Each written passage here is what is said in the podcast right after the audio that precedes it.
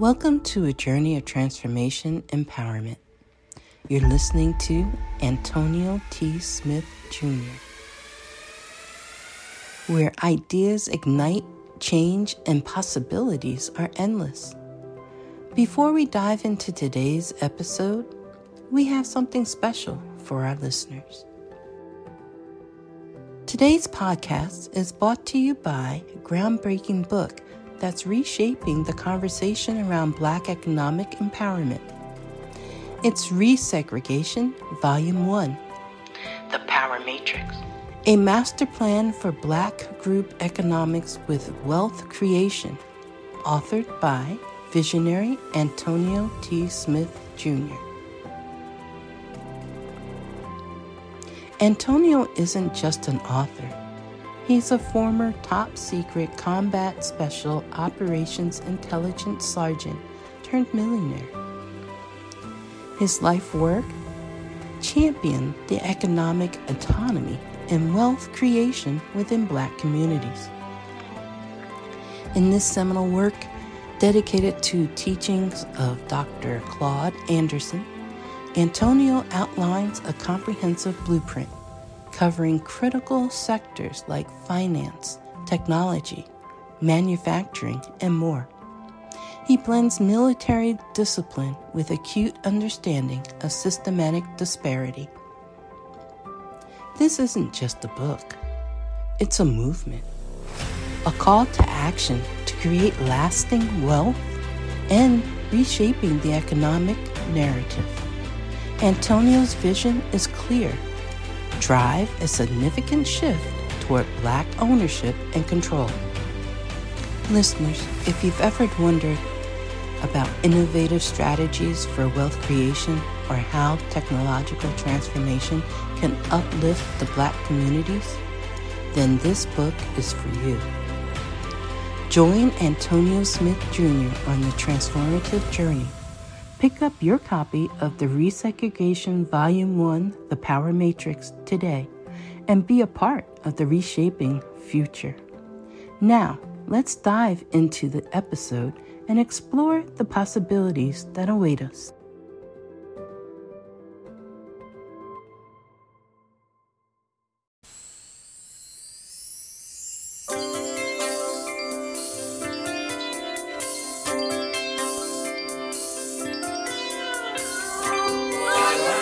With every gift known to man, waiting in the palm of your tiny hand.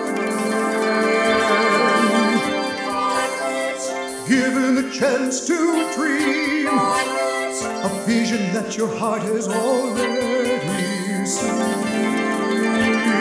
Pass the torch, one to another, carry the flame as far as you can. Sister to brother. The journey is yours, the journey is mine, a journey to understand.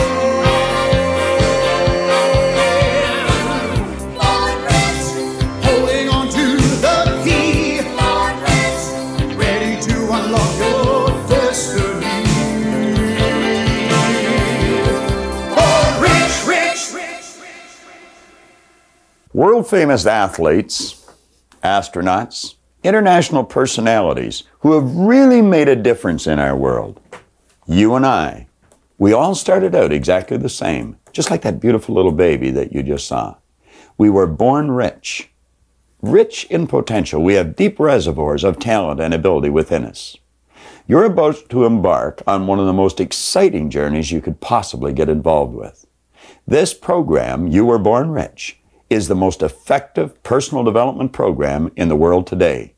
It's been designed specifically to help you realize all of your dreams, live the life that you really want to live. We're going to invite you into a live seminar so that you can experience the excitement, the high energy of actually being there. We have special guest Paul Hutsey on the program. You'll be meeting other personalities, people just like you and I, who have been involved in this program, and it's made a tremendous difference in their life. Consider this. Just like that baby, when you and I were born, we were natural born risk takers. We had no limitations. we were free to step out and do everything we wanted to do.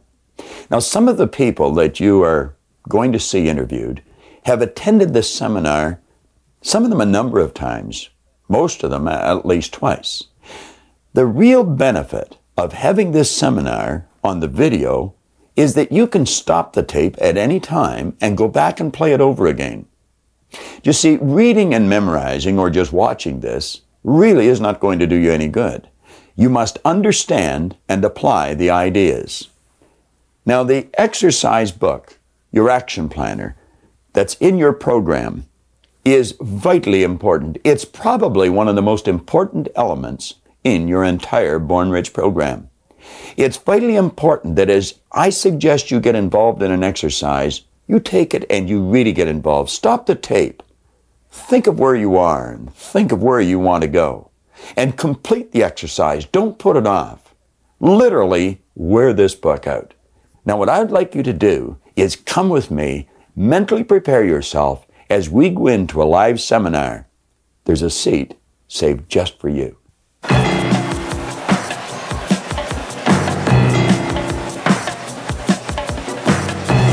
Are about to embark on the most exciting journey of your life. Bob Proctor Seminars proudly presents You Were Born Rich, the most dynamic personal development program of its kind in the world. Ladies and gentlemen, here to lead you through your journey into your own powerful potential, Mr. John Kanary and Mr. Bob Proctor.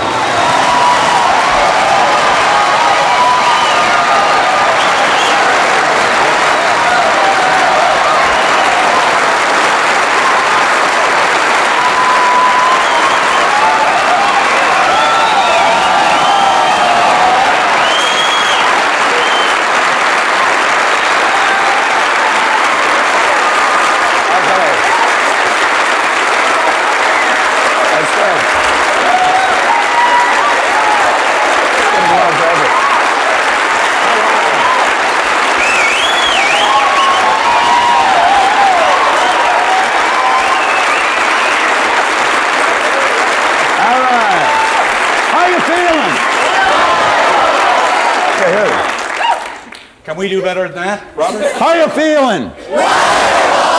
I'll tell you what I'm going to do, Robert. Could all the people in this side of the room just remain silent for just a moment? Let's just try this side of the room, see who wins this contest, okay? How you feeling? Hold on, Robert. Whoa, my turn. now, let's see whose side you're on here, all right? How do you feel? Sorry, old buddy. Looks like you won. We're going to get started with Robert. All right.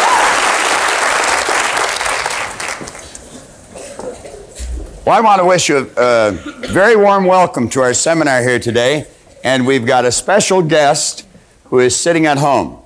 And we're inviting that person into our seminar, and they're going to experience everything you're going to experience. I know many of you have been through our seminars before, some of you have never been through our seminars. But I think you'll find if you keep your mind wide open, just sit back and relax, you're going to find it a pretty interesting experience. I've often mentioned that we never give anybody a brain hernia with the information we use. It's all very simple and it's very, very effective. You know, I've spent a long time studying the subject of why we do what we do and why we don't do some of the things that we'd really like to do. And I've come to the conclusion that the two main elements in a successful, fulfilled life is motivation and education. And if we get a proper balance of motivation and education, we're going to find that we're going to be led into some very wise decisions that'll inspire us into some intelligent action, and we will live a very, very fulfilled life. What I would like to suggest you do is flip to the number page two in your action planner. Take your action planner and turn to page two.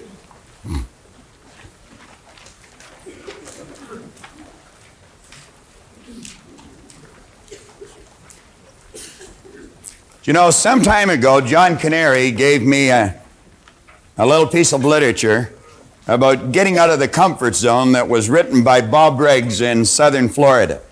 And there's some excellent information in here. Many of us are pretty comfortable in our life. We've got a reasonably good income.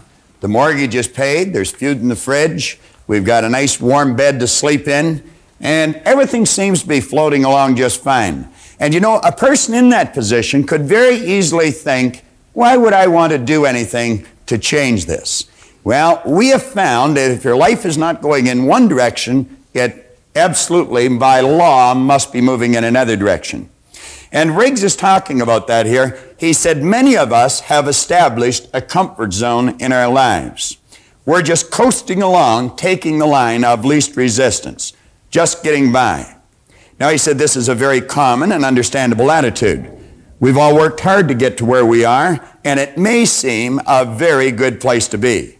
The problem with this is that once we stop reaching, stretching, seeking, and risking, we actually stop growing. Now, Riggs goes on to say that the comfort zone frame of mind is settling for what we are today. That may be fine today, but without continued growth, and I believe this is the key line coming up, we are now all we are ever going to be.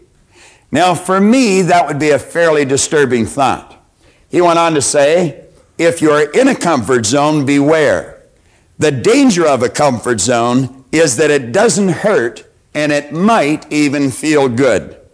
Many take that to mean it's a good place to be, but it's not.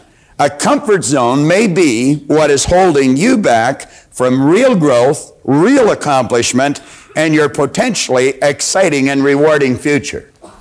Now, I've mentioned if we're not going in one direction, we must by law be going in another direction. You're either creating or you're disintegrating. Whenever we hear a person say, I like it just the way it is, we know that person is advertising their ignorance of a very basic law of life because absolutely nothing stays the way it is. Now, if you'll take a look at the top of page two, there is a, um, a concept there by Sidney Herbert Wood, and it's the test of an educated person. I think many of us have had a, a, a false concept programmed into our mind with respect to education. We, uh, I think, have been raised to believe that education is going to school for a certain number of years and be able to correctly answer a series of questions. But you know, many people will go to school all their life and be able to correctly answer the questions. But then when it comes to getting out into the marketplace and really making it happen, they just don't know how to compete. Many are withdrawn. They, uh, they don't even feel comfortable meeting or greeting a stranger. Well, Wood said the test of an educated person is can I entertain a new idea? Now, I think you know, and I know, that if we're going to improve, we have to have a very open mind. I once heard that an open mind was being prepared to throw away some of our most cherished beliefs when a better idea comes along. Now, you'll find that the vast majority of people seems to back into the future, dragging all of their old experience with them. When they're confronted with a new idea, they ask, does it fit? If it doesn't, then they say it's wrong. Now, what we want to do is ask ourselves, would this new idea improve the quality of my life or would it get me going in the other direction? Can I entertain a new idea? Today and tomorrow, you're going to be asked to entertain many new ideas, but every one of the ideas that we're going to share with you are going to be positive, they're going to be creative, they're going to be constructive, and they'll definitely improve the quality of your life. Then we see the second one, can I entertain another person? Now there's many people that would feel totally uncomfortable walking up to a stranger and just saying, hi, how are you today? Pleased to meet you, Jan. Now, do you know some people, when it comes to meeting a person, their head is down, their hand is wet, they're shaking inside, their heart is pounding, and they only do it because they really have to they would just as soon pull away from the new person. Now, that individual has not learned very much, if anything, about themselves, because we should feel totally comfortable meeting anyone, anywhere, at any time. And then he asks, Can I entertain myself? Well, you know, many people are not able to entertain themselves. I spent half my life not being able to entertain myself. I always had to be around someone else. It was always, come on, let's have a party. I absolutely hated being alone. And that was because I really didn't like myself. Now, I have found through studying the ideas that we're going to cover here over the next couple of days, we can develop into very interesting and reasoning companions. Most of the time that we live, we do spend with ourselves.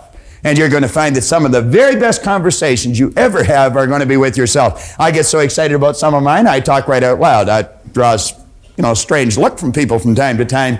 But you get such great ideas going in your mind that you just can't help it.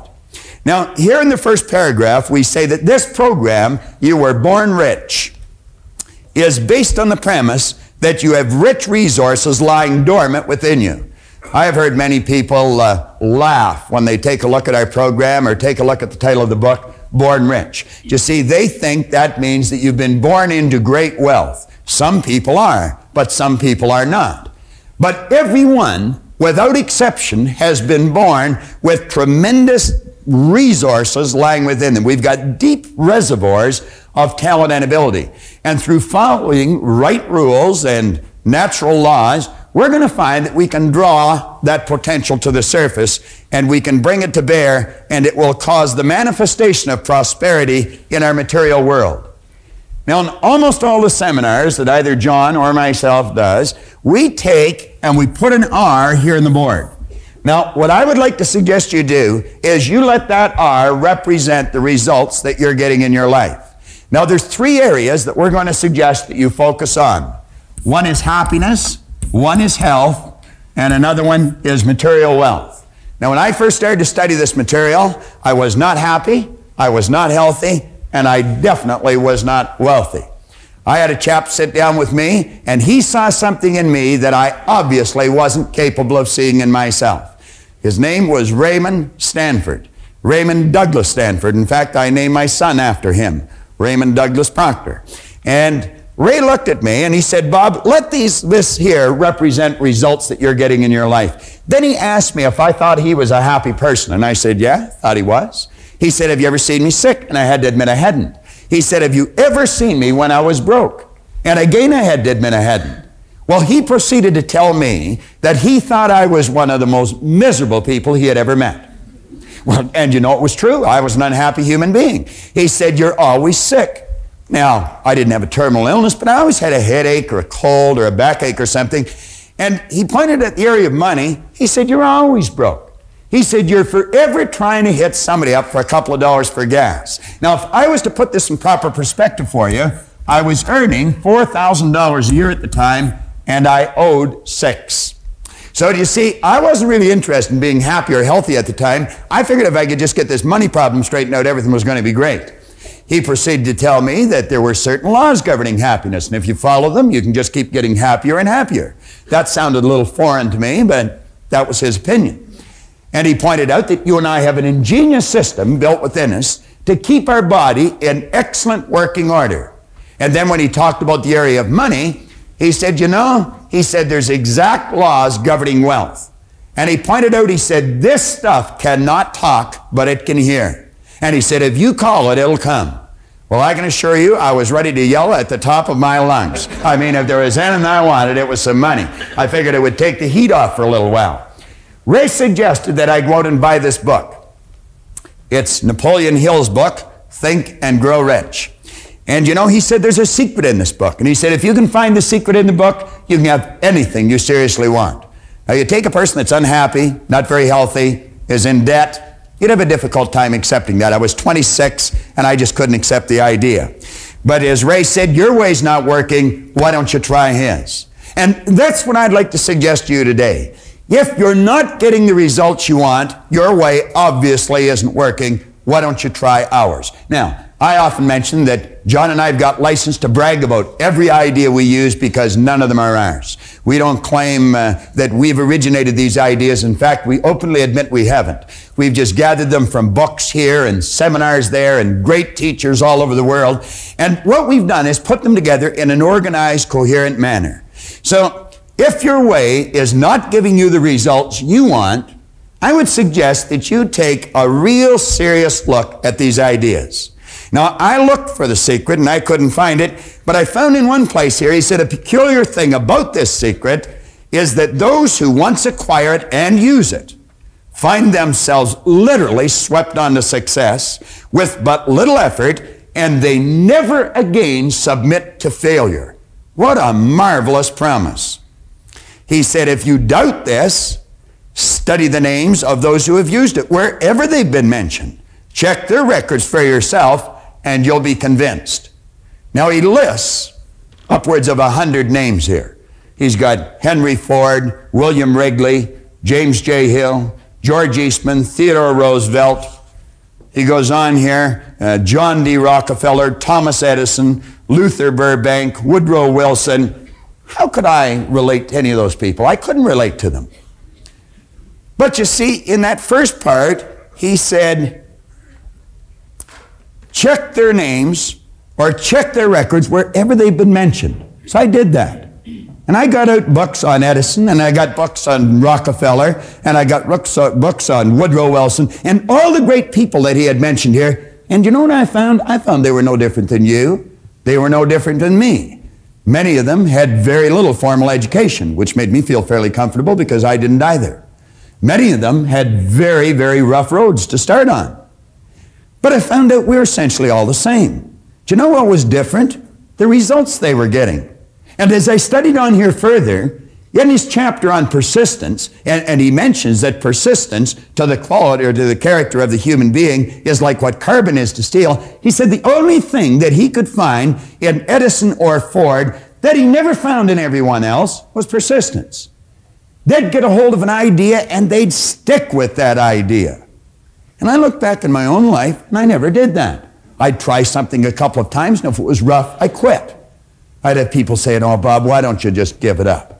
I'd say, Yeah, you're right, and I would. Now, you see, the people I was mixing with, they were losing too. I never stuck at anything. So I made up my mind if I ever found this secret, I'd work it right until I died. Now, I did find the secret. It was in a hundred different places in the book, and it was simply sit down, decide what you want, write it on a card, carry the card in your pocket, and read it as often as possible every day. Now, keep in mind, I was earning 4000 I owed six. I was sitting in a fire hall at the time. And I wrote on the card that I was going to have my possession by New Year's Day of 1970 $25,000. Now, I wrote that on the card in 1960. You know, the idea of uh, having $25,000, it was, uh, it was sort of a fantasy. I don't think there was $25,000 in the whole fire hall at the time. Now, I wrote that in the card in 1960. Keep in mind, I gave myself a decade to pull this deal off. I really didn't believe it was going to happen. But I found out a couple of things. I found if you write a lie on a card and you read it often enough, you're going to start to believe it. And you know, William, Ring, or, um, William James, back around the turn of the century, he said, believe, and your belief will actually create the fact. Well, I did what he suggested. I read this card every day. I'd carry it around and I'd just keep reading it. And uh, one day, one of the guys in the fire hall got a hold of it and they pulled the card away and they passed it all around. Everybody started to laugh. Proctor's going to get rich. I had a chap in a seminar the other day that uh, he said the same thing had happened to him. He was in a seminar and then and he got one of these gold cards and they passed it around at work and he said everybody laughed at me, but he said I'm winning. Now, I didn't read the card in front of anyone any longer, but I kept reading it. I'd go to the bathroom, and I'd sit in the toilet, and lock the door, and I'd read the card. Or I'd be driving down the, uh, I'd be driving down the street, and I'd come to a traffic light, and I'd haul the card out, and I'd read it. Now, something very funny happened to me. One year later, I was earning $175,000 a year. Now, that's an enormous change, and it went well beyond a million in a year. Now, that was not supposed to happen. See, everything I'd been taught since I was a little boy indicated that if you don't go to school, you can't win. If you don't have business experience, you can't win. I had not gone to school. My second month in high school, they asked me to leave. I'll never forget how happy I was when they made that decision. As I look back, they were probably much happier than I was when they made that decision. But here I was, I, uh, I was 16, I had very little knowledge, I had absolutely no skills, and at the very best, my attitude was poor. What chance did I have? I really didn't have any, but I didn't know that. And so I just bummed around from job to job, in and out of the Navy, in and out of factories, in and out of bars, mostly in and out of bars, until I was 26. Here I was at 26 when Ray sat down with me. I had very little knowledge, absolutely no skills, and my attitude had not improved greatly. But he introduced me to this idea. And I found out it doesn't matter what's happened in the past, You may not have a colorful background, and maybe you have. You may not have a lot of formal education, and maybe you have.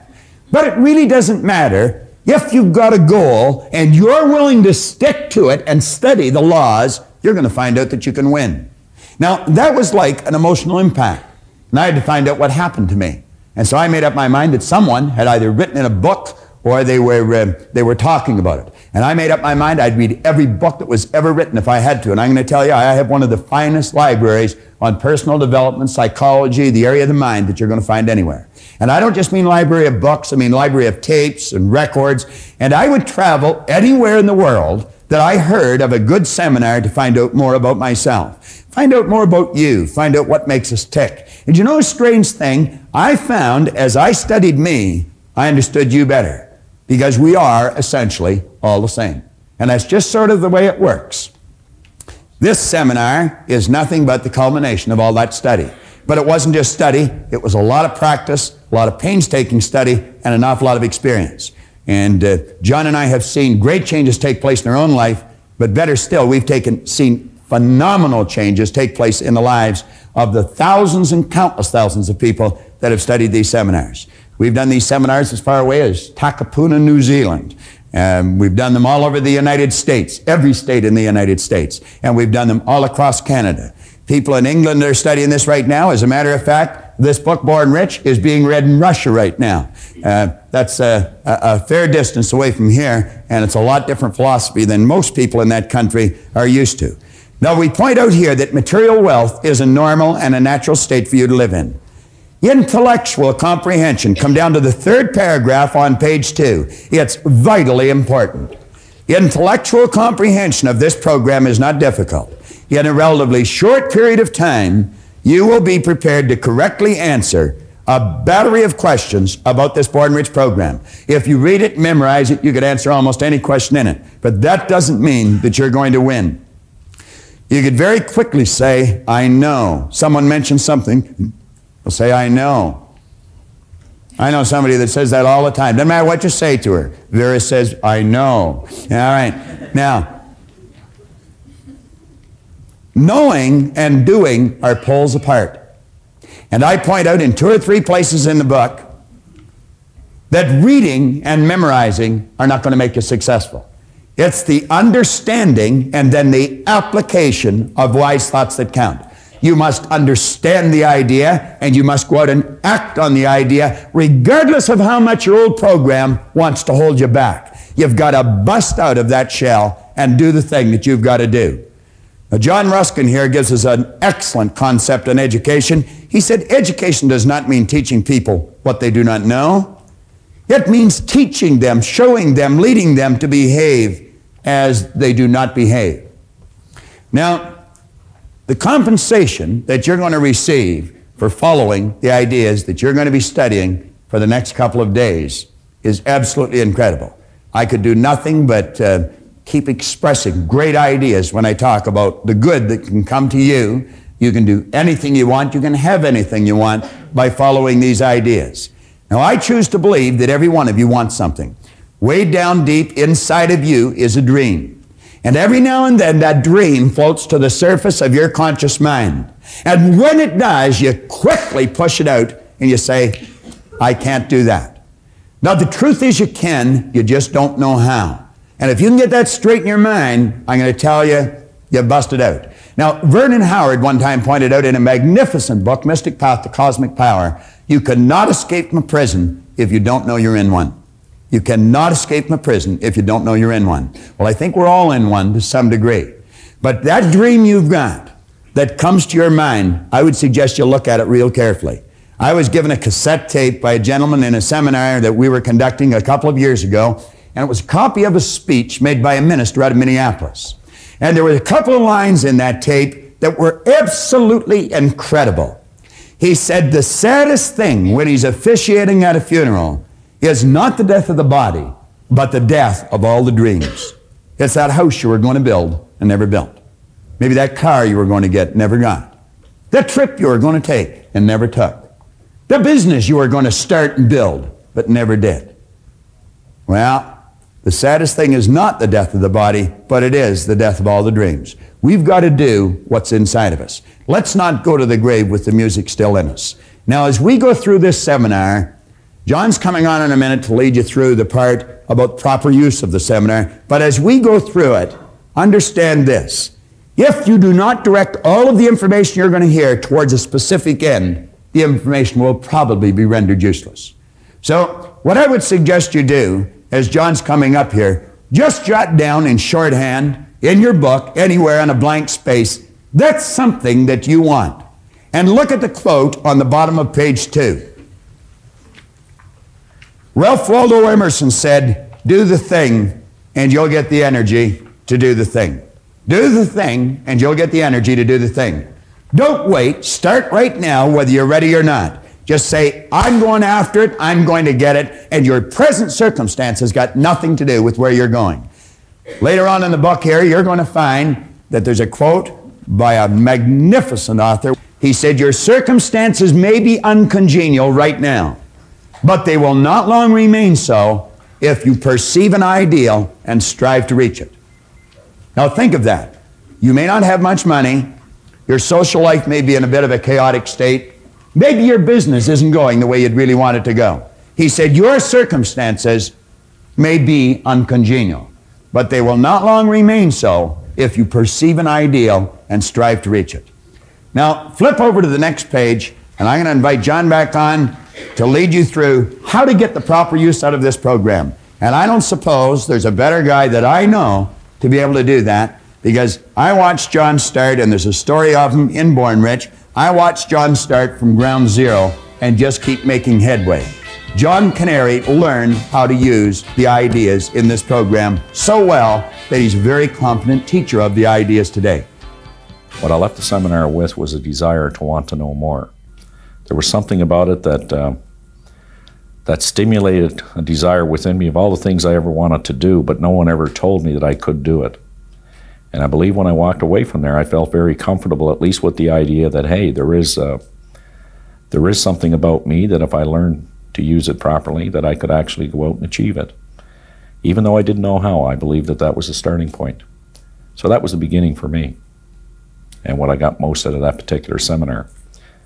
I believe where uh, where we went from there is at that time there was only there was only perhaps a half day to a one day seminar, and it was structured around the Earl Nightingale material, of course, and it wasn't as I guess you could say as prolific as it is today, although it was as energetic as it was today, you know, probably even more so. But today there seems to be a smoother flow, a more structured presentation, a more organized presentation in a way that in a way that an individual can actually take it and use a step by step methodical approach to actually working with their creative process. At that time, it was more of, you know, why not take a look at yourself and try to recognize that there's potential within you and that if you set a goal, which I did at that time, and sitting in the front row of the seminar just about that time, I took something called a goal card which it wasn't as beautiful as it is today. It wasn't as organized or arranged as it is today. But that was back in around 1970, 71, in that period of time. And I remember Bob mentioning if you take a card, write something on it that you want to do. And if you read it every day and do the best you can every day, you're going to achieve it. Now, I don't know how many people that day, you know, wrote something on a card, but I would say most of them were actually writing something out. But I think it had a profound impact on me to the point that I wrote down that I was going to be doing what Proctor was doing. And even more importantly, that I was going to be doing it with him.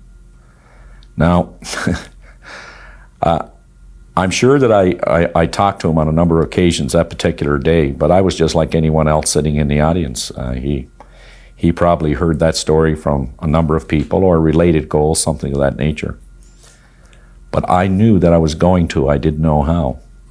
So wherever uh, he was running a program, because I identified so much with the way that he explained it, there were so many people talking about how to in their seminars, and I was exposed to that. I was in training courses with respect to the product that I was selling at that time. But he was getting to a point where it was it was kind of like uh, it was kind of like all of a sudden you could see you could see that you could do it even though you know there was no special methodical method to doing it. So when I walked out of there that day with a three by five card with something written on it to the to the effect that I was going to be doing this program like he was doing it and with him, I, I was I was wondering what would happen if I had told a lot of people that. Well, I didn't bother telling anybody, but I kept going back to every seminar that was being conducted, no matter where it was. If it was in Chicago, in Toronto, if it was in London, if it was in Kingston or Montreal, that's where I would end up. And I think that, you know, the fact that I was available so much and in every seminar, that Proctor began to wonder who is this guy? And before long, he started calling me, and we started to develop pretty good relationship, pretty good friendship. Uh, the rest of that is history, of course. I've worked with every major company, uh, people from every walk of life, uh, from professional hockey teams, professional baseball teams, many major corporations, and uh, have not regretted one day of it, as tough as it's been. So let's give John a real warm welcome as he come on and lead you through that.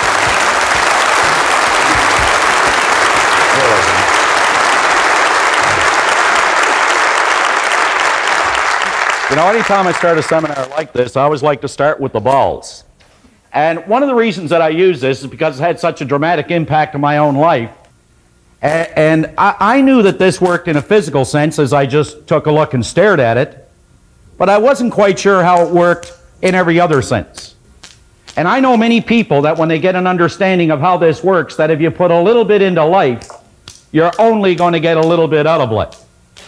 In other words, if you want to spend a lot of time complaining about what's wrong in life, that's just about the only thing you're ever going to find in your life. I like to put it another way. If you want to look at the scientific side of things, they'll say that for every action, there is an equal reaction in the opposite direction.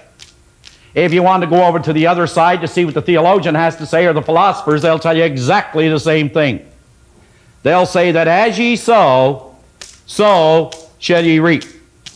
And then there's a way that I kind of like to use it. And it works this way that the only thing that can flow into your life or mine, whether it be in a financial sense, whether it be in your personal life, whether it be in your family life, one thing is for certain that the only thing that can flow into your life is based on what's flowing out of your life. I know that any time that I have this sitting at home and uh, some of the uh, some of my uh, son's uh, buddies will come by. He'll always take them over. They'll say, "What's this?" And he'll take it and he'll say, "Well, you see, what this means if you put a little bit in, you get a little bit out. But if you put a whole lot in, you get a whole lot out. That's just the way it works." Now, you see, we can make what is called a conscious choice here today on what we're going to take out of this program. If you wanted to spend a little bit of time trying to find out why this program won't work, I guarantee you, you're going to find it. But there's only one reason you can ever find something wrong with anything. And that's because there must be something right with it. You see, you can't have one without the other. I mean, how would you know a good paycheck if you didn't know a bad paycheck? I mean, you can't have a hot without a cold. You can't have an up without a down and in without an out. I mean, all the books we use here, if you look at the book Bob was using, Think and Grow Rich, it has an inside and an outside. It has back, has front. And you know, most interesting thing that I found about that is not too long ago, I was doing a seminar out in Calgary, and I was at a place called the Port O'Call Inn. And you know, I was standing down in the basement there doing this seminar in a place like this, but there was uh, fewer people. And at the back of the room, there was this beautiful, magnificent glass window, and as you looked through it, you could see the magnificence of the mountains. And all along the top of the mountains, you could see the beautiful snow-capped tops and the peaks and the sun was just bouncing right off the top of those mountains. And I made an analogy quickly.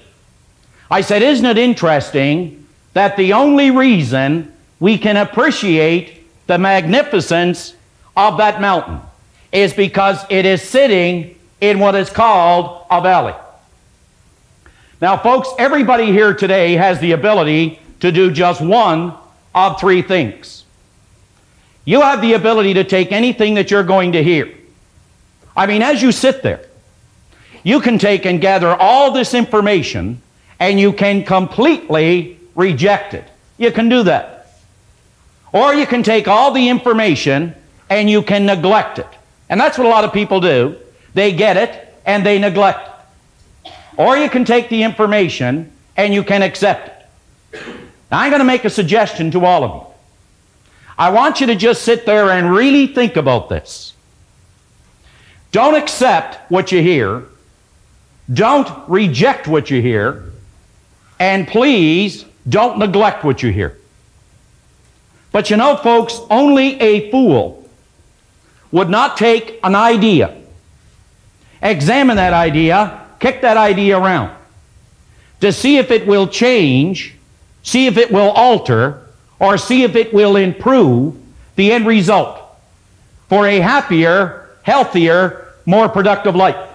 Now, I've always felt that, and I guess I've learned this over a, a number of years, that the biggest task that I have almost every day of my life is that I have to take an idea that I have and communicate that idea to another individual in a way that will enrich their life. And, and, you could say that that's not the easiest thing in the world to do, but you know, it is simple. And I guess the best story that illustrates this goes something like this. There was a professor one time showed up at a university like this one, and he walked in the back door, and all his colleagues grabbed him. He was at a convention. And they said, Doctor, are we ever glad you're here? He said, Well, what's going on? He said, Well, there's 500 people here, and the guest speaker hasn't shown up. Said, And you've been announced as the guest speaker.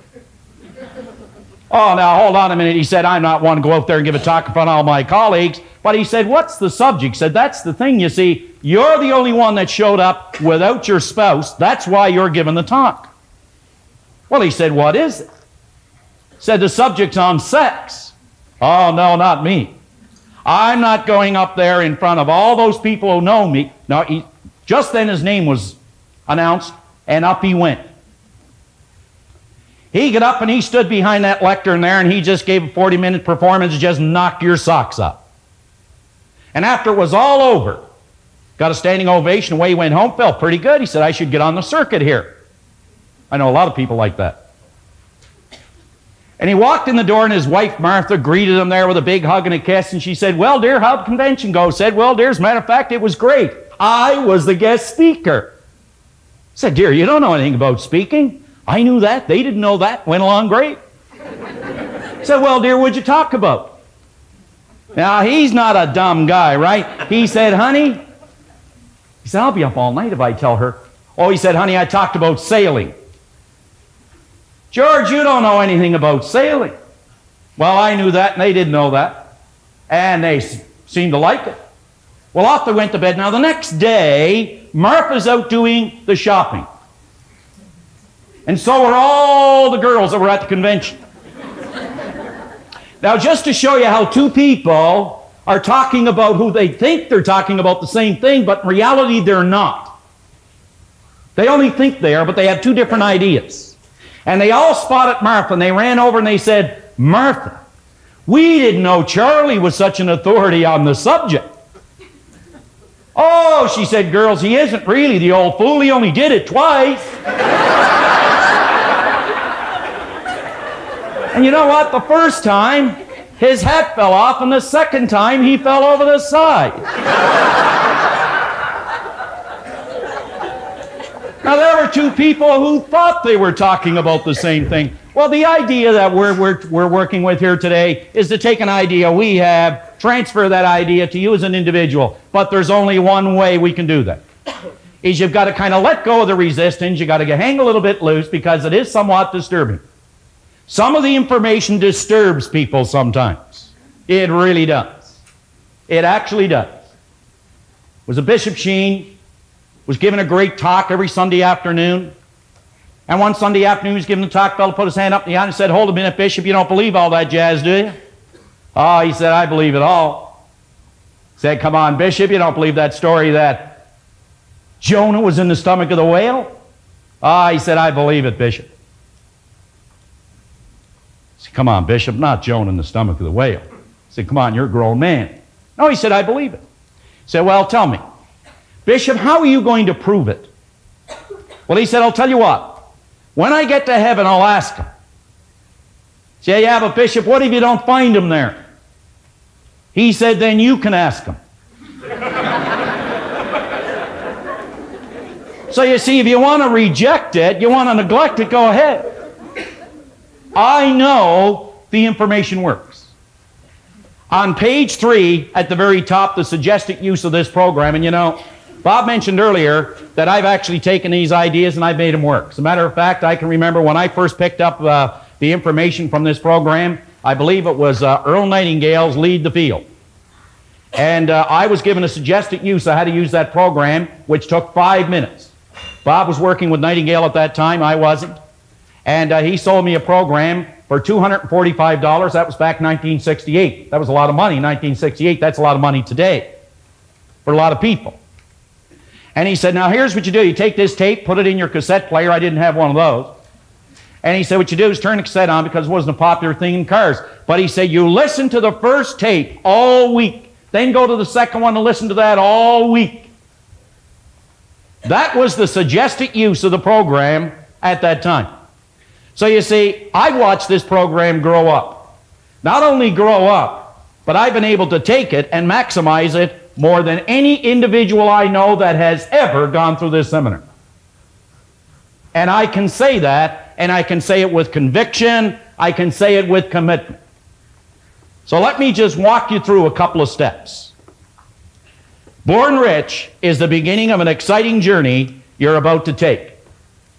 And like all journeys, which are properly planned and completely enjoyed, you must have these four basic points. You've got to work these four basic points. See, it's the old idea that there are two simple words that we could implement to really get the results we want. The first one is called order. Order. Order is the very first law of creation. And the second word is movement. And when you have order and movement working in your life, what begins to happen is there's a pattern of growth that begins to develop. You see, I think that we try to get here without first covering or bridging the gap of these steps along the way. So if we have the order, and the order is, is to make a decision that no matter where I am, no matter how well I am doing, I can do better, and I'm going to set an objective to bring about that order. And then we use the movement, which is known as a system. And I believe that Born Rich is a system. I don't believe it, I know it. You only have to believe something until you understand it, then you don't have to believe it anymore. But belief is the fuel to get you off the ground. So the first step, a clear understanding of where the journey begins. A very clear understanding of where the journey begins, and I don't know anybody that'll do that more effectively than Robert when he comes back up to start going through the basic concept and the creative process. Number two, checkpoints en route to help you stay on course. You see, I believe we know, for the most part, a lot of us what we want. And as Napoleon Hill said time and time again in this great book, he said, You must know what you want, why you want it, when you want it, and an idea on how you're going to get it. You must know what you want, you must know why you want it, you must know, he said, when you want it, and he said you must have an idea on how you're going to get it. So we need checkpoints en route to help us stay on course. Number three, a clear understanding of your destination. I believe one of the greatest definitions that I've ever heard of success in my life is that success is not a destination, never has been, but it is something called a journey. It has always been what is called a journey. It, it is not something you get, it is something you're becoming. It never ends, it's infinite in terms of growth. And number four, a commitment. You know, I've spent a lot of time studying, as everyone else, books such as In Search of Excellence, In Pursuit of Excellence. I know when I look at Paul Hutsey, I think a lot about excellence. And you know, excellence is perhaps one of the most important words in your life. But one of the reasons for that is because Paul knew about excellence 20 years ago. his company, they published something called In Search of Excellence and the Pursuit of Excellence. But what does the word mean? I hear people say excellence in this, excellence in that. What does the word mean to you? Well, I'm going to tell you what the word really means. It means a commitment to completion. Folks, you never ever want to forget that. Excellence is simply a commitment to completion. The steps are not easy, but the understanding of the steps are easy. If you remember, it's a commitment to completion. That means completing the things around home. It means completing the things at your work. It means completing the commitments in your personal life. It's a commitment to completion. You will agree a person would be very foolish to tell themselves they are presently in Atlanta, Georgia, and their destination is Dallas.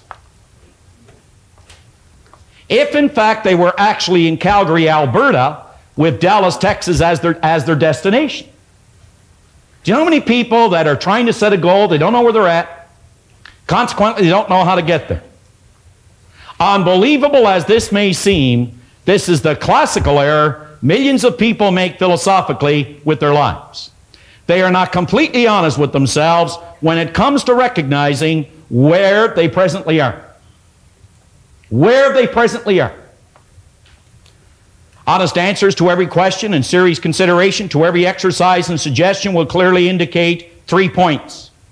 And this is what this program is about is these three points. Where your journey begins. That's number 1. Number 2, the mental adjustments that must be made.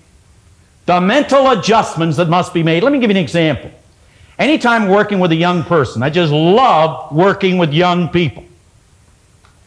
They only have to understand what a mental adjustment is and they'll make it quicker than you and I. Are you aware that your kids, your kids, they only have to what is called make up their mind. You and I have to change our mind. We can teach them how to make a mental adjustment, and here is the major mental adjustment that all of us have to make. Simple one. You must regard all adversity. You must regard all circumstance, all conditions in your life. If you could look at it as though it were an investment in which you can attract and learn more about growth in your life. It's an investment only.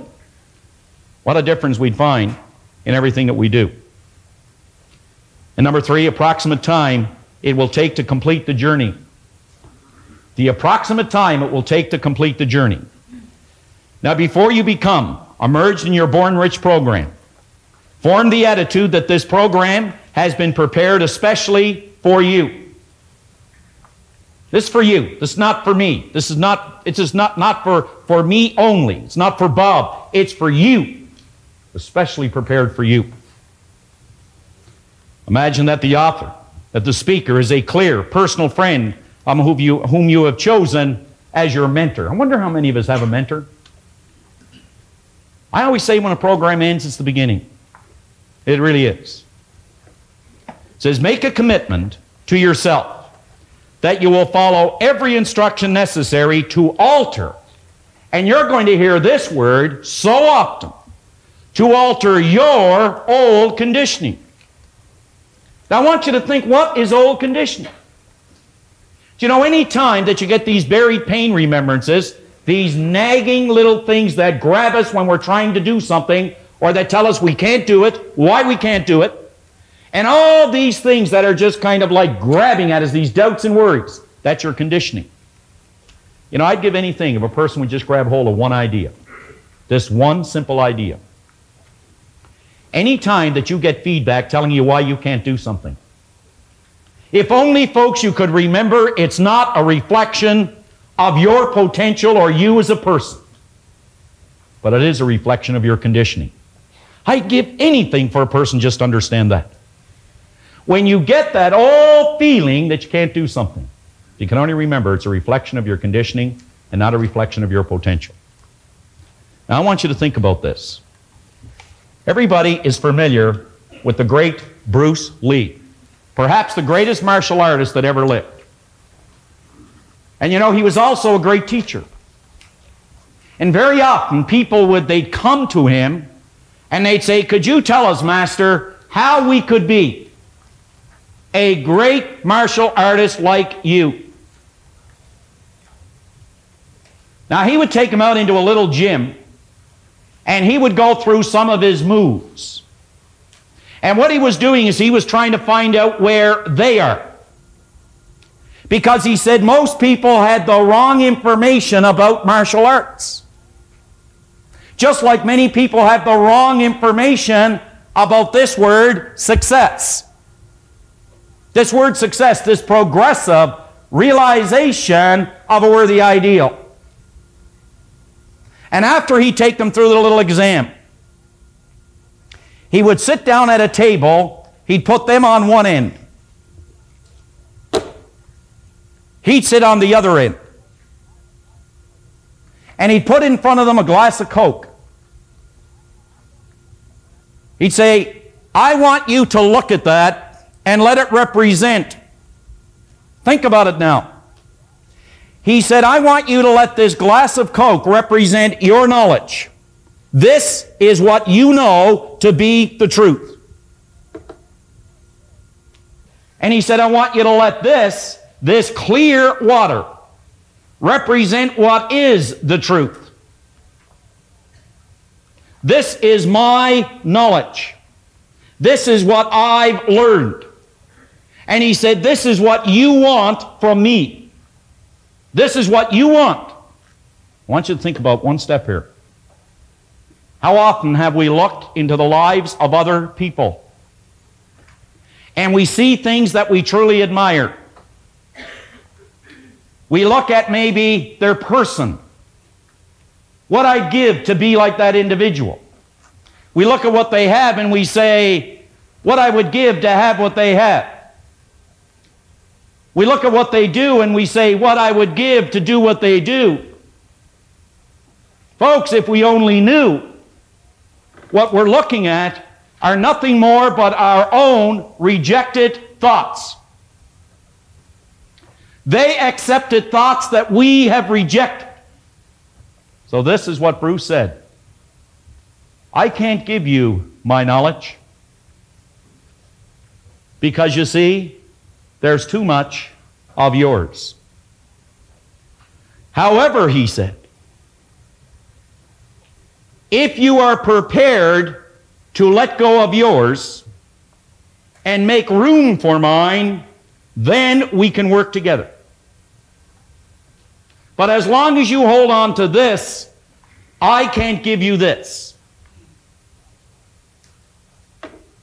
Think about it. Are you prepared to let go of what you've learned?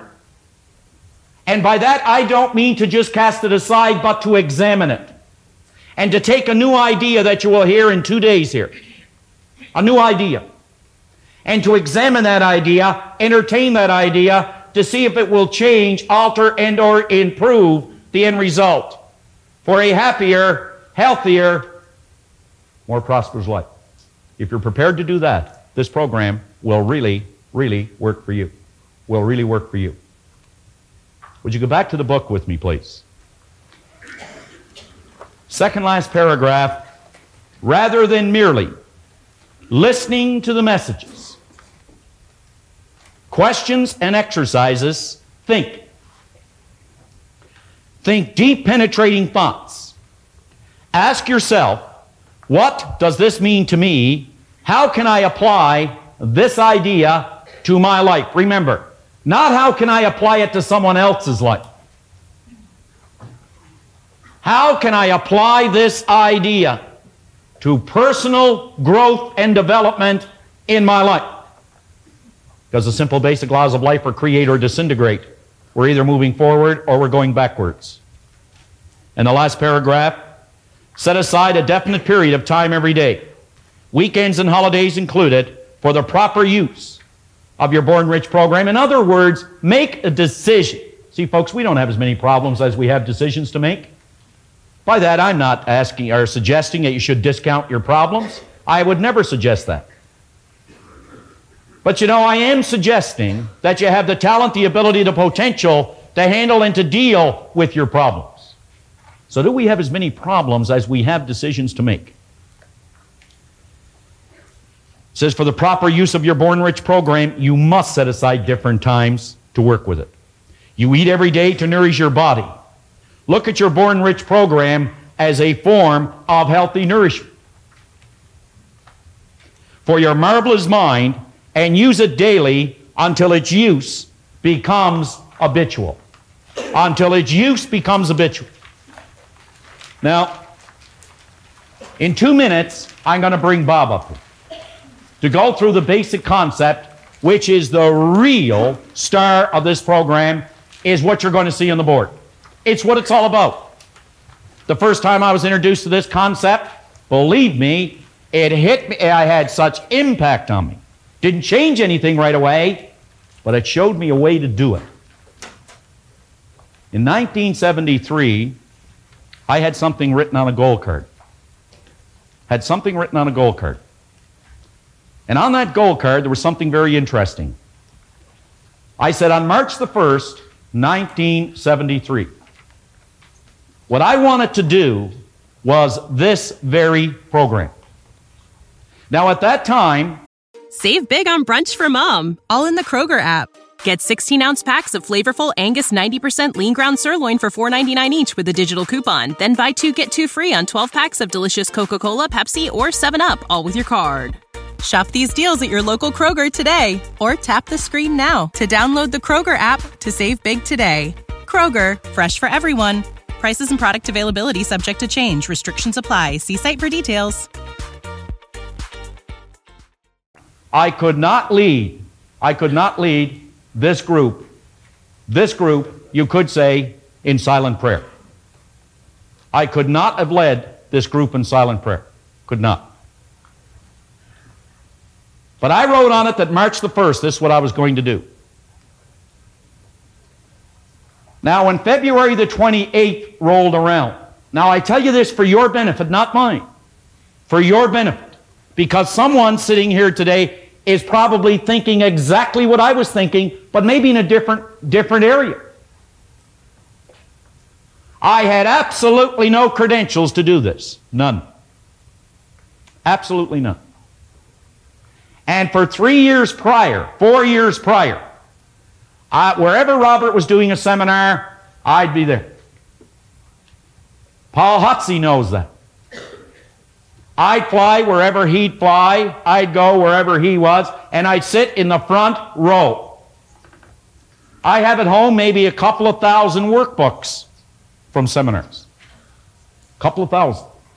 Notes all through them. Some of them can't even read them anymore. Now, on February the 28th, after four to five years of a lot of pain, and there was, four to five years of a lot of traveling, and there was, a whole lot. A whole lot. There was a lot of things. You know what really happened? On February the 28th, I was no closer to the goal. Now remember, it was one day away. One day away. I was no closer to the goal. After five years. Kind of disheartening and discouraging, isn't it? So this is what happened. I got a phone call from Chicago. It was Robert on February the 28th, 1973. And he said, John, I got some bad news for you. I can't get to Toronto. Chicago is closed. He said, You're going to have to do the seminar in the morning. Now, here was it's what I always wanted to do, and the first thing that hit me was fear, panic.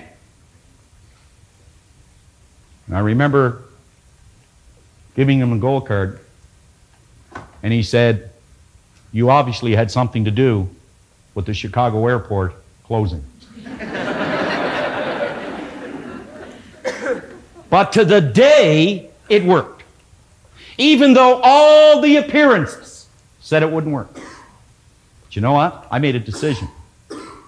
This was my knowledge, this was his. I had to get rid of mine to get his. That's what you're going to have to do today and tomorrow. So, what do you say we bring Robert back up for the remainder of the morning to really get this creative process rolling? Bob?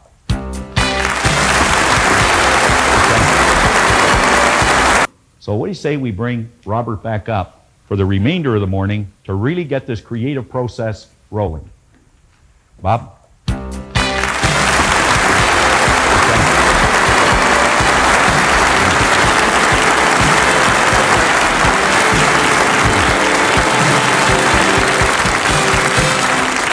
Thank you, John. I want to suggest now that you really put on your thinking hat. I have a paper here that was written by a gentleman who has since passed away. He was a great Canadian.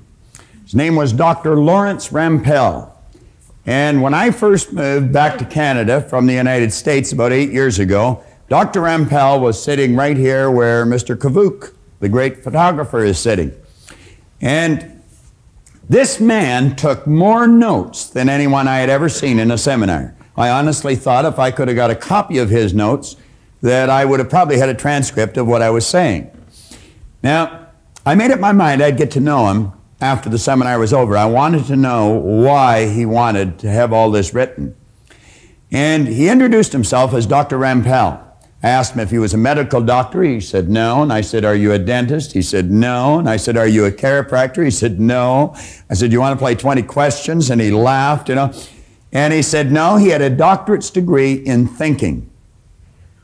Now, do you know, he had the only doctorate's degree in thinking that had ever, up till that time, come out of the University of Toronto. It took him 11 years to get it. Every time he went to go down a road, somebody put a block up in front of him and say, No one has a doctorate's degree in thinking. Now, that's rather odd, especially when you consider that thinking is the highest function of which a human being is capable. And all the great leaders, all down through history, have been in complete and unanimous agreement that you and I become what we think about. Now, play with that for a moment. It's a subject that is not taught in school. It's the highest function of which we're capable. And every great leader that has ever lived all told us that you and I become what we think about most of the time. Dr. Rampell wrote a paper, Tools for Teaching Thinking. He said thinking is a skill which can be learned just as we learn skills such as typing and playing the piano. Now, he said few public schools offer courses devoted expressly to teaching thinking. Rather, we are expected to learn and teach thinking as a byproduct of learning mathematics, reading, science, history, trade, and so forth. And he said we do, in fact, learn a lot about thinking in this way. The trouble is, we learn our thinking skills in bits and pieces, and we never put it together as an overall picture. If asked to describe what all is required in order to think effectively, most people would be at a loss to give a complete account. Thus, we are unable to assess our own thinking skills or systematically teach the skill of thinking to others. Now, consider this for a moment. When you think, you think in pictures. Check it out. I'm going to suggest that you think of the home you live in, and as you do, realize that an image of your home comes onto the screen of your mind. It's almost as if there's a screen running right through the center of our head, and the second we think of our home, the picture of the home comes onto the screen of our mind. Now I want to suggest that you think of your automobile. And the second you think of your automobile, the picture of the home is gone and the picture of the automobile is there. Think of your kitchen, your backyard. Think of where you work or go to school. And bang, bang, bang, just like that, the picture changes. We literally think in pictures. Now I'm going to suggest that you think of your mind. Now, when most people think of their mind, they get an image of the brain. How many thought of the brain? Quite a few hands going up. And yet, you know, the brain is not the mind any more than the fingernail is. And paradoxically, the fingernail and the brain is the mind. You see, mind is an activity, and body is the manifestation of that activity. And we're going to find out as we go along through the morning and this afternoon that the body is really nothing but an instrument of the mind. Now, your brain is comprised of hundreds of thousands of cells. Into these cells, we impregnate pictures or images. And as we think, we activate that particular group of brain cells, and the picture that's in them flashes on the screen of the mind. Now, I'm going to come back to that in just a moment. Flip over onto page five in your exercise book. At the top of the page, it's talking about me and money. Now, when you think of yourself and you think of money, what kind of a picture do you get? Do you know the vast majority of people get a picture of, of poverty? And what we want to do is take and build cells of recognition in your brain for prosperity.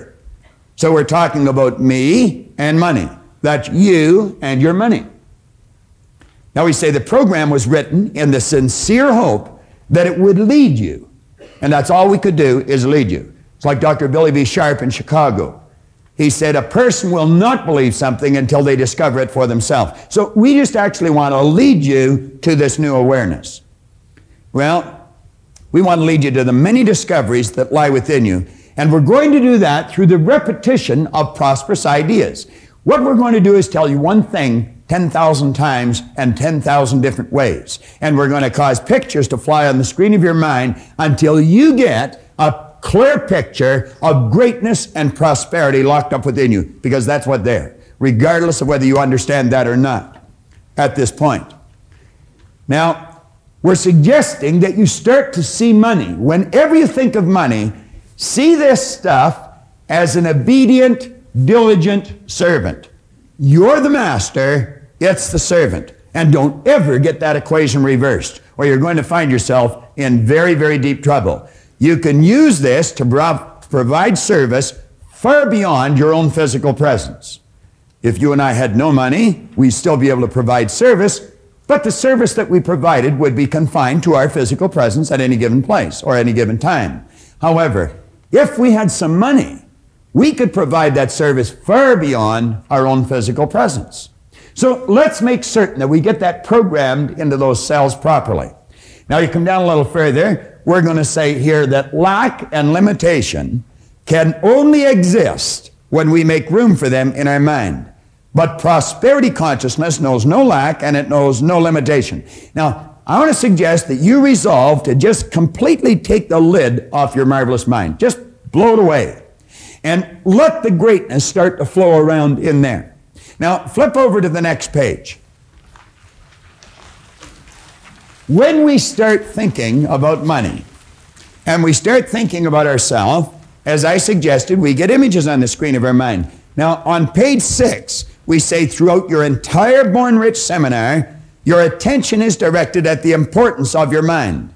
The type of thoughts and ideas which occupy your consciousness are of paramount importance in developing prosperity in your life. Your mind is either in an orderly or a confused state. Order must prevail. John mentioned that a little, or, a little earlier. Order and movement are what necessary. Well, we start with the order. So we say order must prevail in your mind if you ever hope to see it manifest in your material world. Now, you want order in your material world. That means meaningful relationships. That means prosperity and growth in our business. It could mean all kinds of things that are good, but they all have to start in here. Everything starts in our mind. Well, if we're going to have order in our mind, we must have an image of our mind, and most people don't have. So, what we're going to do as we go through the seminar is build brain cells. Now, that may sound a little strange to some of you. You may be sitting there and thinking, well, this is ridiculous. How can I build brain cells sitting watching this box? Well, I can assure you that you can, and I'm going to convince you very shortly that you're able to. Now, what I'm going to do, I'm going to use different examples as we go through this seminar. And each one of these examples are real, live examples, every one of them. This is a letter that I received on February the 18th, 1986. It came from Joanne White. She was the regional administrator to the vice president of sales for the Metropolitan Insurance Company in Kansas City. Now, Joanne was in a seminar there in January of 1986. This letter is dated February of 86. And when Joanne came to the seminar in 1986, she told me a fascinating story. Now, apparently, she had come to a seminar that I conducted in Kansas City 10 years prior to this in 1976. Now, I didn't remember Joanne, nor did I remember her son, who she was telling me the story of. But when she told me what happened, I quickly related to it because it's happened many times, and there's many situations that I do remember. Apparently, we had been doing seminars right across the country for the Metropolitan Life Insurance Company, and a friend of hers in another area had been talking to her on the phone, who also worked for the same company. And this friend told her, if this seminar ever comes to Kansas City, make sure you go and take your son. Well, she took that person's advice and she came. She brought her 11 year old son, Eric, who had been diagnosed as having learning disabilities. Now, keep your mind open here, folks, because this is real. It happened and it can happen to anyone. Someone had made a classical error, and someone, possibly in a position of authority, in fact, probably in a position of authority, and they told this lady and her husband that their 11 year old son had learning disabilities and not to expect too much from him. So they didn't. Worse still, the little boy didn't expect much from himself. I told her to bring the little boy to the seminar, and we just built new brain cells that that child could do anything he wanted. That this idea of learning disabilities was an error that someone had made, and they shouldn't believe it any longer. And I said, You bring him, have him sit right near the front, and I said, We'll give him a little special attention, and you'll just watch the change take place. Let me read you the letter. She's Dear Bob, I wanted to take a moment to tell you how much I had gained from your seminar in Kansas City and how much I am continuing to gain from the use of your tapes. Now, at that time, all we had is audio tapes. Now, you can sit and you can watch this over and over and over again because there's going to be parts of it that'll seem a little confusing to you first time through. But as you play it over and over and over again, the confusion will leave and order is going to come to your mind. There's many times I'll take a book and I'll read the same paragraph over and over again. This book that I mentioned earlier of Napoleon Hill's, I've been reading that for 27 years. Now, it's not such that I'm such a slow learner. It's just there's so much depth in the book. My wife's sitting back there and she's saying, No, it's not the depth, it's that you're a slow learner. but, uh, and anyway, that, that's just her opinion. All right. Now, she said, I listen to the tapes each time I get in my car, and I intend to continue to do so. And of course, you've got the audio cassettes from the seminar as well, so you can just snap them into your car. Remember this if you only drive 25,000 miles a year, you're spending 13 40 hour weeks behind the wheel of that automobile, all of which your conscious mind is free to travel around and do anything it wants to do. Your body is programmed to drive the car. Well, she's Bob, I'm sure at times you ponder over the long range effects of these seminars. Do you merely get people excited and then once you leave town, forget it? Well, she's, I attended your seminar when you were in Kansas City 10 years ago. I brought my 11 year old son who was going through some trying times in school. He had been diagnosed as having learning disabilities and he was really struggling. Listen to this. He was certain he was a reject. What a terrible thought to be running through the little kid's mind. I'm a reject. Many adults running around with that thought in their mind. You could have been sitting with that thought in your mind. You might be sitting with that thought in your mind. I'm a reject. There's no such thing as rejects. God didn't make any rejects. But she says, I brought Eric to the seminars, he learned that you can do anything or be anything that you believe you can. He learned to set goals and to achieve the goals that he set. Listen to this for progress. I am very proud to tell you there was both an immediate and a long range change in Eric's performance. In that same school year, his grade spiraled upwards and he became an honor student. Eric attended Bay State. He is an Eagle Scout. He was listed in Who's Who in American high schools. He was editor of his school paper. He qualified for scholarships, that's plural. He had his choice for college. And at the present time, he's a junior at the University of Missouri and he's on the dean's list. I feel a great deal of this can be credited to the fact that this 11 year old boy learned he could do anything he believed he could, and he became a goal setter. Joanne concluded by saying, Bob, I just wanted to share this letter with you, as I really do not know if we would be able to tell this success story if I had not brought Eric to this seminar. I'll always be grateful. I guess she will. And I guess Eric will too. And what was the big win? Was it the who's who in American high schools? Was it being editor of his school paper? Was it the honors that he accomplished that first year? Was it the college scholarships in college? I don't think so. I don't think any of those things were the big win. You know what the big win was? It was the one single idea that enabled him to do all these things. And one idea can cause you to make the progress this young boy made. We have a gentleman in our audience, I'm not quite sure where he is. He's a good friend of mine, Grant Sylvester. He's the president of Money Concepts for Canada.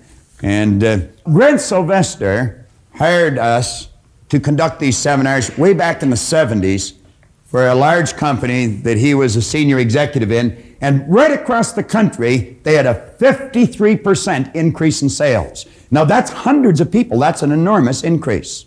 I want you to think about that for a moment.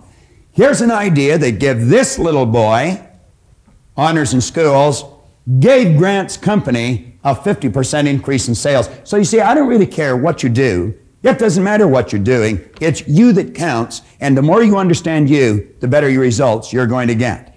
Now, I'm going to run through a very quick idea, and it's very simple.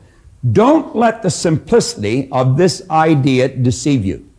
What we're going to do is run through a concept and explain just how brain cells are built.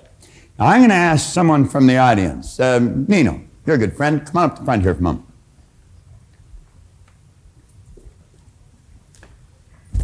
All right, Nino. Wonderful, Bob. Give Nino a hand. Uh,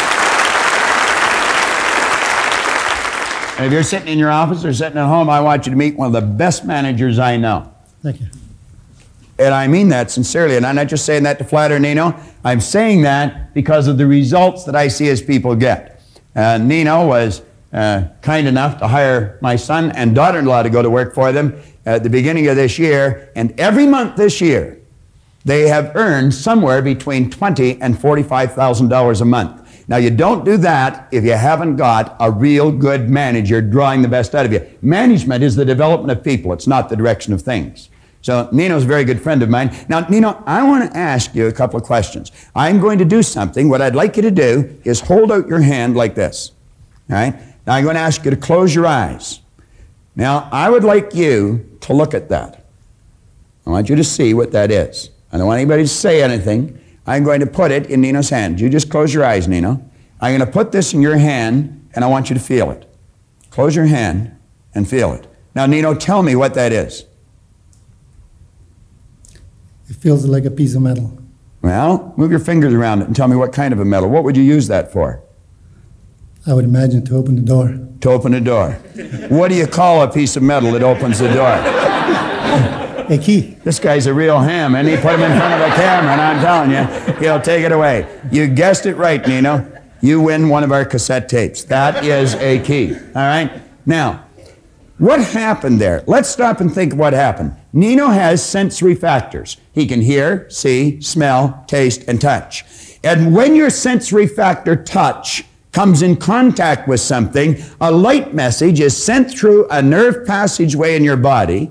It strikes a group of cells in your brain.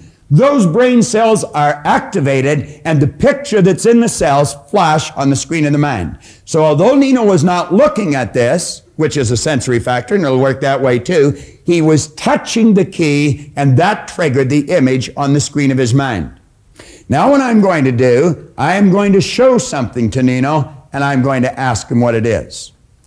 Nino, I would like you to tell me what that is. A pin. A what? Pin. A pen. You think it is. Yes. You don't know what it is, do you? You're guessing now, aren't you? Now, you weren't guessing when you told me what that is. No. But when, you, when I asked you what this little metal object was, you're guessing. Is that correct? Correct. Now, Nino, what you're really saying is I had cells of recognition when I touched this, but when I look at this, I have no cells of recognition. Now, we're going to build cells of recognition in your brain. I'm going to tell you what this is, and I'm going to do something with it. And as I do that, instantly, in a millisecond, cells will be built in your brain. That, Nino, has a little plunger on it. Now, as I hit that plunger, something's going to come out of here. Do you see that? That is a toothpick, Nino. That's what your Aunt Marg gives you when you don't need anything, all right? Now, all right, now that is a toothpick. Now, that's no big deal, and you could miss the whole message here. But you see, Nino didn't know what that is. You know what he was saying? I don't have any cells of recognition in my brain. Now, when you go home, Nino, you can tell Rose that you built some brain cells this morning. She can love more of you. All right? You take more of her home. But that's exactly what that is. All right? And we just built some brain cells. Thank you very much. Thank you, Nino.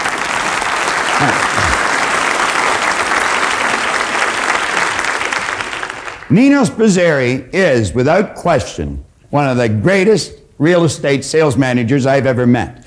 And you know, I told Brian something, and I'm going to tell you something.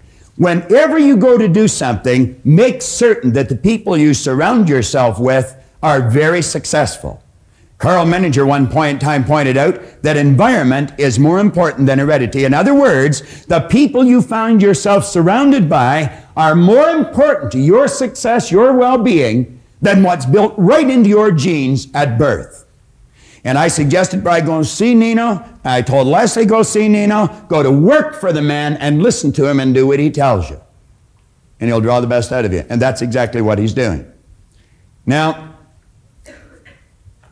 we're going to build some brain cells with respect to the mind. All right? And as we build these brain cells with respect to the mind, we're going to build a picture of our mind right in here. And then as we get that picture in here, we can start making headway and making some of the adjustments that John talked about in the proper use of the program. The points we just covered were simple, but vitally important. And one of the most important points of all was the fact that you and I must have an image of our mind. Without an image, we have confusion. So that's very, very important. Now, I would like to introduce you to someone who I wrote about in Born Rich, Heinz and Donna Dawes. They came to the seminar and their circumstance was doom and gloom. We had bought this house in July of 1975 after being expropriated for the Pickering Airport fiasco north of the city. And almost every evening I would come home and I would be extremely negative, started to take out my frustrations on Donna because the mortgage payments and everything else was more than what we expected. And after you buy a home, you have to buy curtains and things like that. From 7:30, I believe, until 10:30 at night, I would probably say during those three hours, my life changed totally.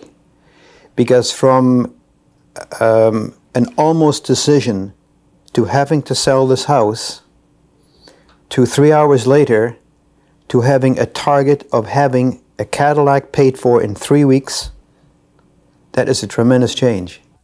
An important point here is that Heinz Dawes had been an insurance agent for 15 years.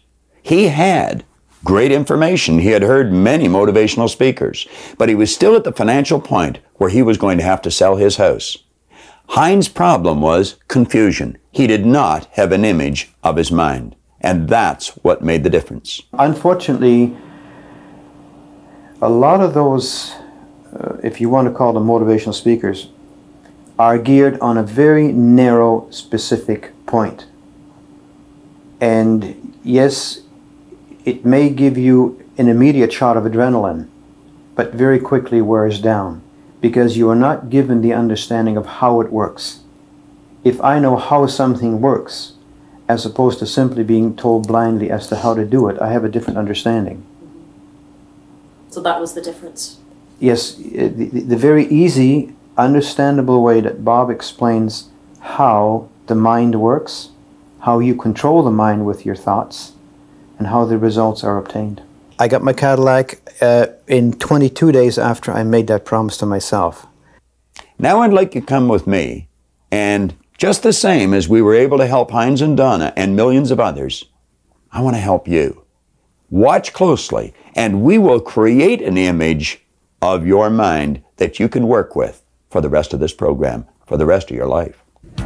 We were talking about building brain cells and developing an image and placing it in these cells for our mind. So, what we will have then are cells of recognition when we think of our mind, rather than drawing a blank or drawing on a picture of the brain, we actually have a workable image that we can start to use. Now, before we do that, let me mention something here about a gentleman I heard speak way back in the early 70s.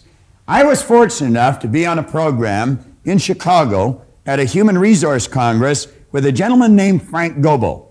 Frank Goble had been an aerospace engineer. He was the president of an aerospace company. And one day he was working on his budget and he realized that 65 cents out of every dollar revenue coming into that company was going back out of the company again to employees for either salaries or benefits. And he suddenly realized he knew virtually nothing about people. Here he was spending 65% of all the revenue on something he knew virtually nothing about. He said, I knew an awful lot about engineering and I knew a fair amount about aerospace, but I knew very little about people. And so he said that he decided he would study some psychology, and fortunately for him, he ended up collaborating with Abraham Maslow. Now, Maslow made a break breakthrough, the like of which is maybe only made every few thousand years. He had come to the conclusion that you and I have infinite potential. He's written a paper. He went on, he left aerospace engineering, and he went on to start the Thomas Jefferson Research Center out in Pasadena.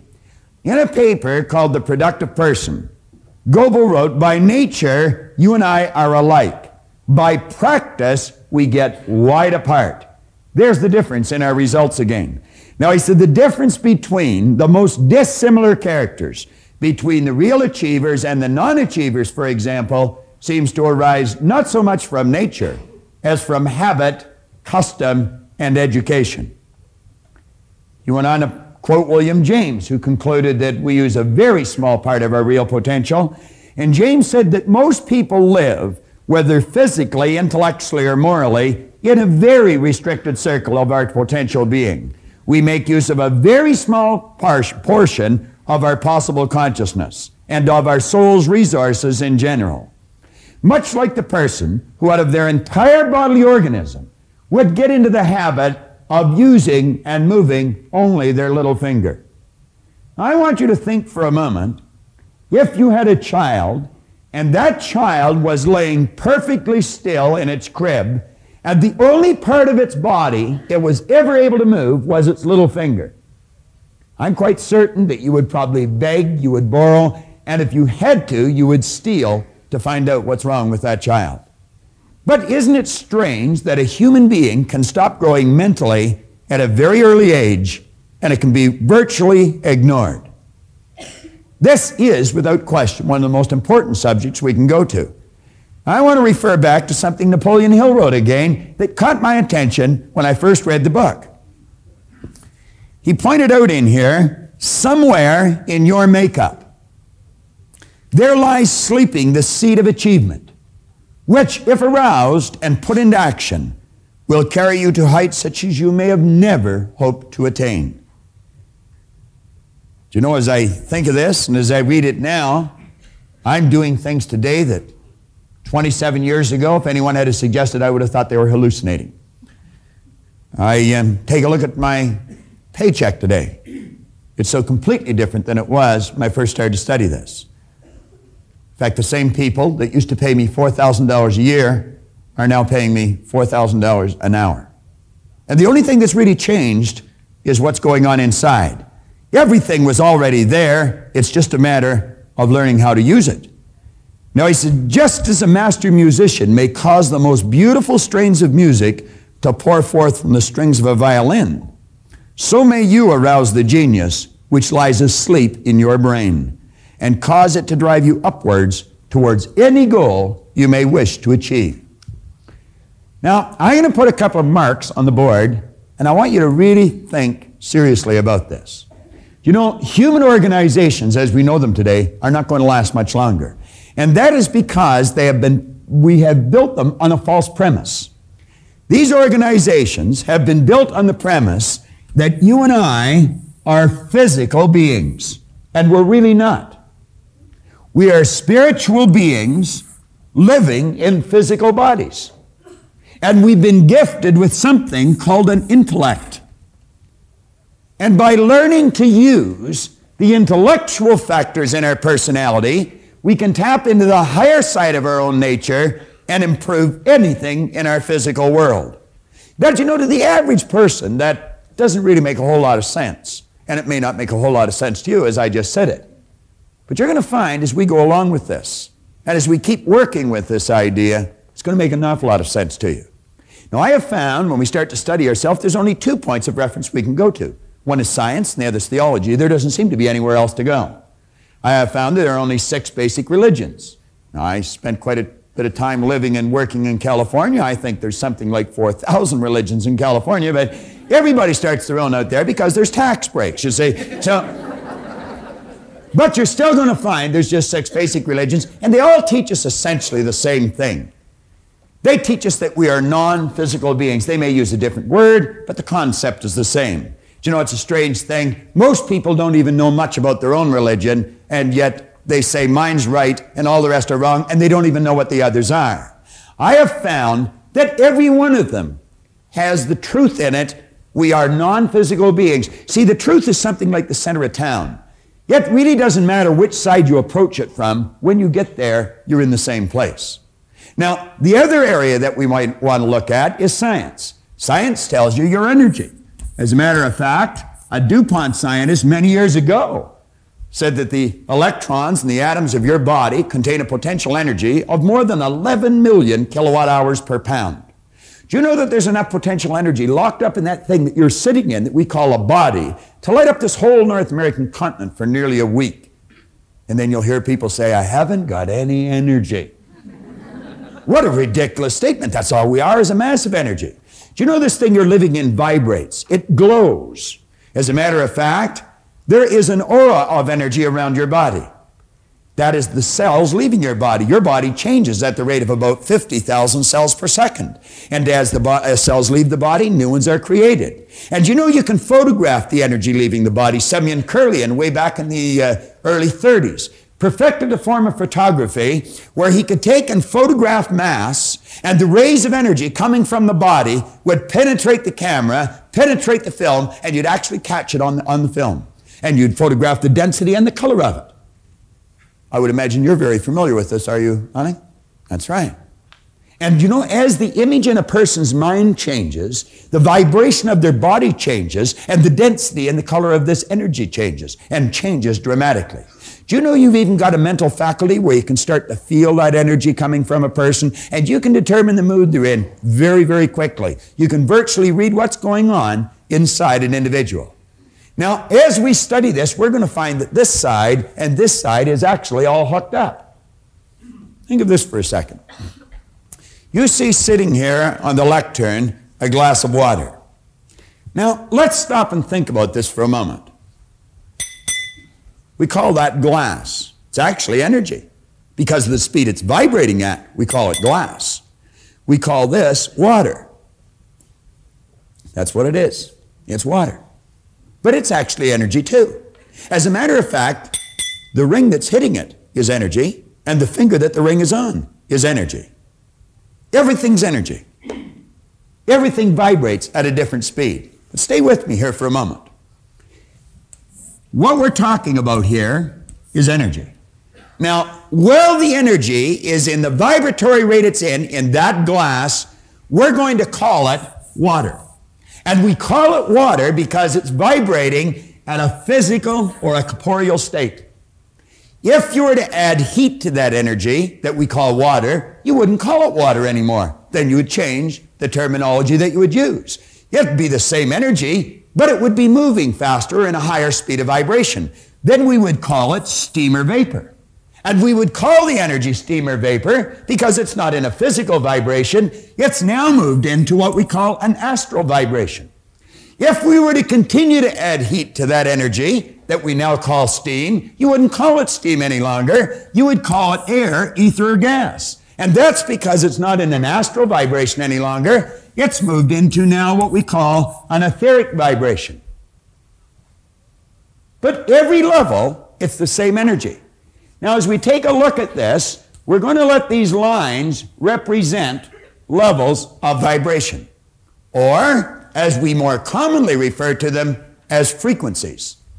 And you know, each frequency is hooked up to the one above and the one below. There's no line of demarcation where one stops and the other starts. See, every frequency, it's like the colors of a rainbow.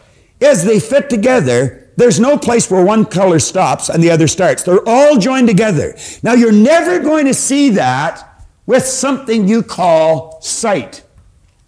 Sight is a physical sensory factor. You have to go to one of your higher faculties and you develop this through understanding. You start to understand. So you see, the part of us that we cannot see and the part we can see is all the same. This is just the flip side of the coin of this. Spirit always manifests through its polar opposite. We have the ability right here to tap in to this great power that I choose to refer to as spirit, and we can tap in with an intellect, and we can cause this power to literally move into form into something we call an idea. That idea must literally move into something we refer to as results. You see, both science and theology clearly indicate nothing is created or destroyed. The only thing you can do is cause it to change. Now, this particular program is about prosperity. And when we think of prosperity, money plays a very large role. But of course, so do relationships, and so does the health of our body. But let's go back and think about money for a moment. Now, when you think about money, money is really an idea. You say, that's money. No, money is an idea. It's manifest on paper. Now, paper used to be wood. I remember when I was a little boy, I lived way up in Michipicoten Harbor. That's about three wigwams this side of the North Pole. It's a little north of King Garden, I think. But at any rate, when I lived up there, I'd watch them take these large logs out on flat cars on the railroad. And I remember people telling me that they were going to make paper out of it. I thought, how do you make paper out of a tree? It didn't seem to make sense. Well, you alter the vibratory rate of the energy that's called wood, and pretty soon it's called paper. And then you put ink on it, and now we call it money. Now let's think about this money for a moment. If it can be neither created nor destroyed, it must already be here. If we can't destroy it, if heat will cause the energy that we call water to move into an etheric state, I would imagine heat would cause what we call money to move into an etheric state. And there it goes. Now, where is it? You say it's gone, it's not gone, still here. You see, you'll never see it on the level it's on now with your physical sensory factor sight. But if you use your intellect and develop understanding, you'll know that it's still here. What we want to do is cause it to move into form. Now, that's just about as bizarre as anything you'll ever hear to some people's ears. But I'm going to tell you, it's just as true as anything you'll ever hear if you understand natural laws.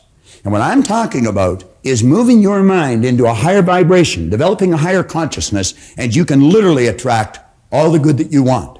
You see, money is literally attracted to us, or it's repelled. Now, in the first 27 years of my life, I can assure you that I was not magnetized to that green energy. It used to stay away from me, and now it just keeps coming to me. What did he say in this book? Right in the start of it. He said, when money starts coming, it'll come so fast and so furious, it will literally make your head spin. Now, let's take these simple concepts that have deep meaning, and let's take this other board here and build a picture.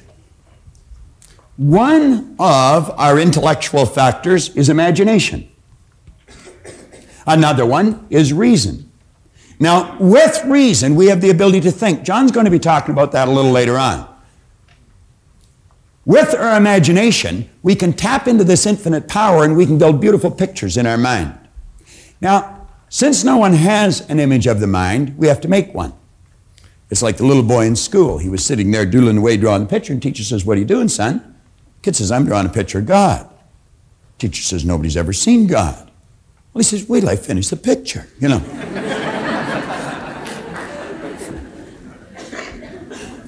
I heard about a gentleman that was running a seminar in Vancouver, British Columbia. I was living and working in Chicago at the time. I, at the time, was prepared to go anywhere to try and find out why I changed. And Vancouver was not too far to go from Chicago. I always sort of laugh when I hear a pe- person say, Oh, if you hold one, one of these seminars in the east end of the city, I'll come, but I don't want to drive across the city. I'd walk across the continent if I thought I could get something that would help me understand me better, because I know it's my understanding of me that's going to determine the results that I get in my life, in my happiness, in my health, or in the area of wealth. Well, I flew off out to Vancouver, and I had heard many speakers. I'd read many books. I had a ton of information running around my head, but I couldn't get it to fit. And I couldn't get it to fit for the same reason that some of you have never been able to get it to fit. You have no picture in the brain cells of the mind. Do you know there's many psychiatrists that have problems with their patients because they're not giving them an image to work with when they're working with their mind? I have taught this idea to psychiatrists. I had a psychiatrist, Marty Cohen, out in Century City, California, tell me that he made more headway with a patient in four visits than he had previously made in four years. And the simple reason for it is he gave them order. He gave them a picture to start to work with. Well, as soon as this gentleman got up and started to speak, he was a great big gentleman by comparison to me. He and I looked like Laurel and Hardy when we worked together. But at any rate, the second he got up to speak, I knew this man knew what he was talking about. And I'm going to tell you, I listened carefully. I went over when he was finished and I asked him, I said, Could I spend a couple of hours with you? And I'll never forget him looking at his watch and telling me that he was sorry he didn't have a couple of hours. He had to go and catch a plane. Now, he said, I'd love to spend some time with you, but he said, I've got to catch a plane. And I said, Well, I've got to catch a plane too. I don't mean right now.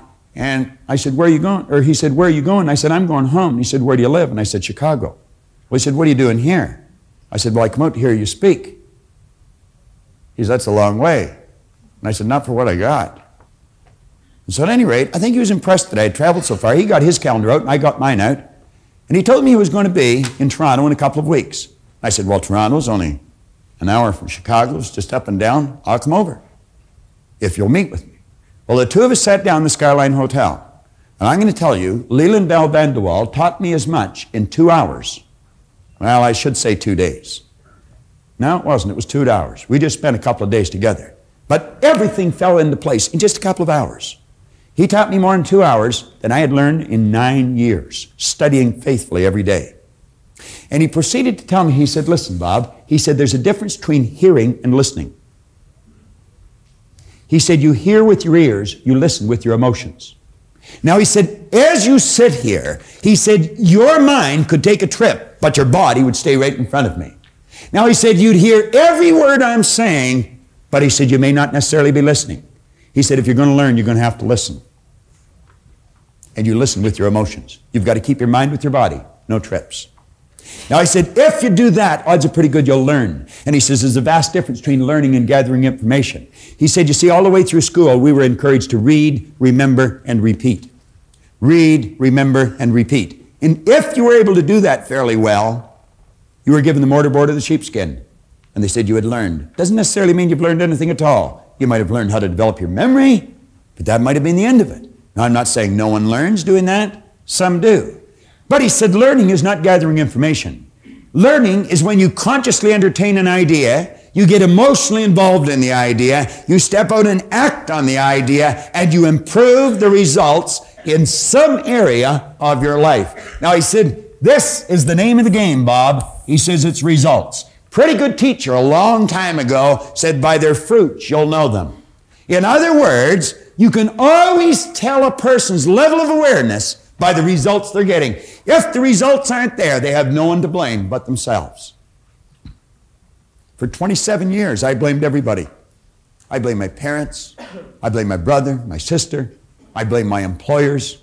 I blame the commanding officers I had in the Navy. It was never me, always them. They weren't doing enough for me. They weren't doing it right. The truth was, I wasn't facing up to the truth about me. I was never studying. I didn't know anything about myself. And as a result, the results indicated it. I was unhappy, sick, and broke. Now he said, Bob, you're going to have to alter some ideas in your mind. But he said, to do that, you're going to have to have a picture to work with. And he told me about a doctor in San Antonio, Texas, Dr. Thurman Fleet. He started the concept therapy movement. He said he attempted to teach the healing arts and he ran into a problem. He said the medical profession that he was a part of were te- treating symptoms or effects. They were not treating causes. And he said, if you're ever going to enjoy health, you must treat the whole person. Now that's called holistic healing. How many of you are familiar with holistic healing? Quite a few. Well, that's where you heal the whole person. You see, you're a triune being. You live simultaneously on three planes of understanding. Every one of us are the same. Every one of us. The difference is in our results, but the same here. And that's where it all starts. And that's what we want to understand. When we walk into that office where the broadloom is up to our cheeks and there's a great big oak desk and a battery of secretaries, that person is not that much better than you are. I don't care how big their car is, how much money they've got in the bank. I don't care how pretty they are. They're no better than you and they're no better than me. See, our problem is we have been living strictly with our sensory factors and never with our higher level of understanding. If a person's skin is a different color, we say they're different. If a person lives on the other side of an imaginary line, we say they're different. If a person speaks a different language, we say they're different.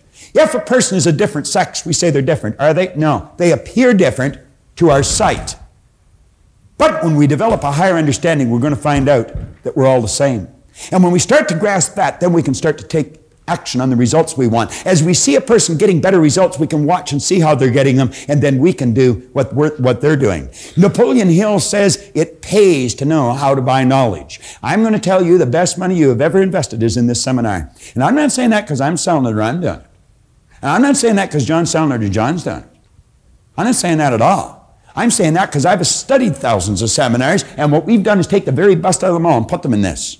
When this was introduced to you early this morning, this was advertised as the most effective personal development seminar in the world today. It is, so far as I know. And I'm going to tell you, I've been to a lot of them. And it is because we give you a picture and then we show you how to change things. Well, Dr. Fleet said if we're going to see health, we're going to have to give a person an image of the other side of their personality. And he said, since no one's ever seen the mind, I'm going to make a picture of the mind. Now he said, let this represent the mind. Then he said, let this represent the thing that we've given all of our attention to now, up till now, the body. And he says it's this thing here that moves into action and causes the results that we get. If we're going to change what we do, or if we're going to change our behavior, we're definitely going to have to change what's going on in here. If we're going to change what's going on in here, we're going to have to understand how it functions.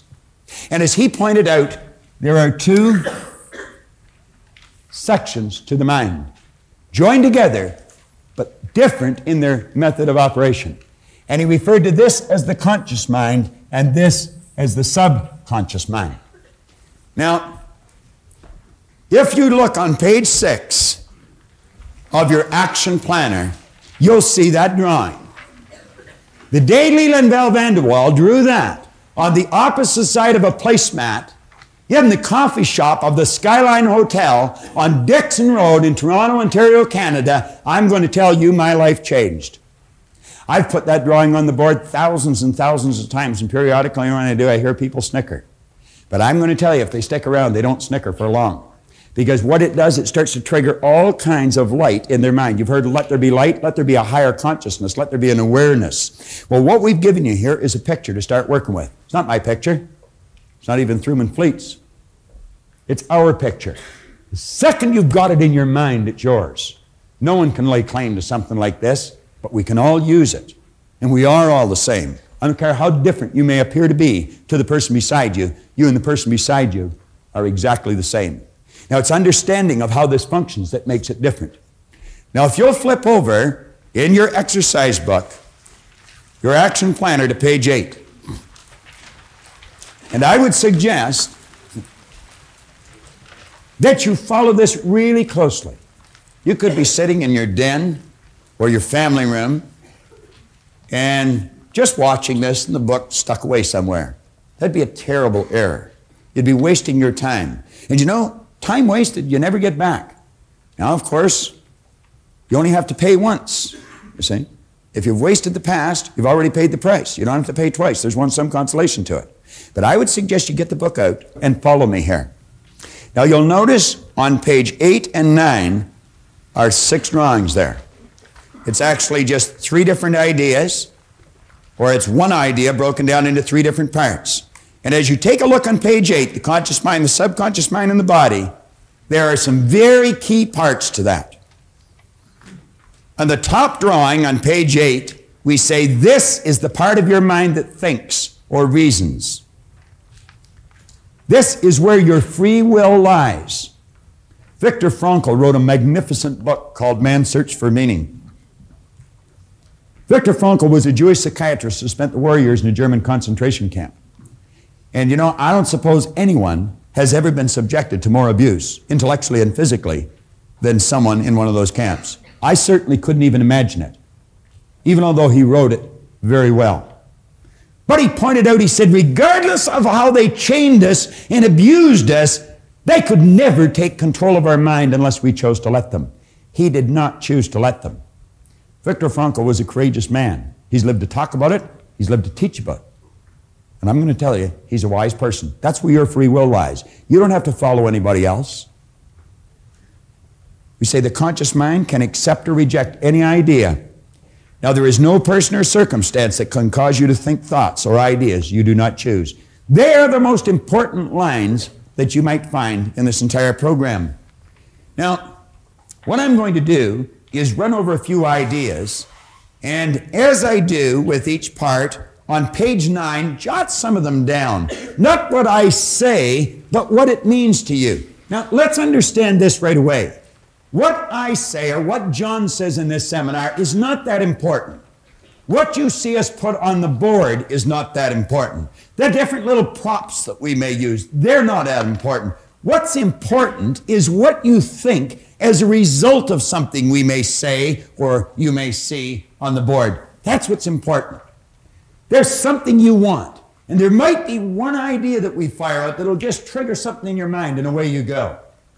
And you can do anything you want.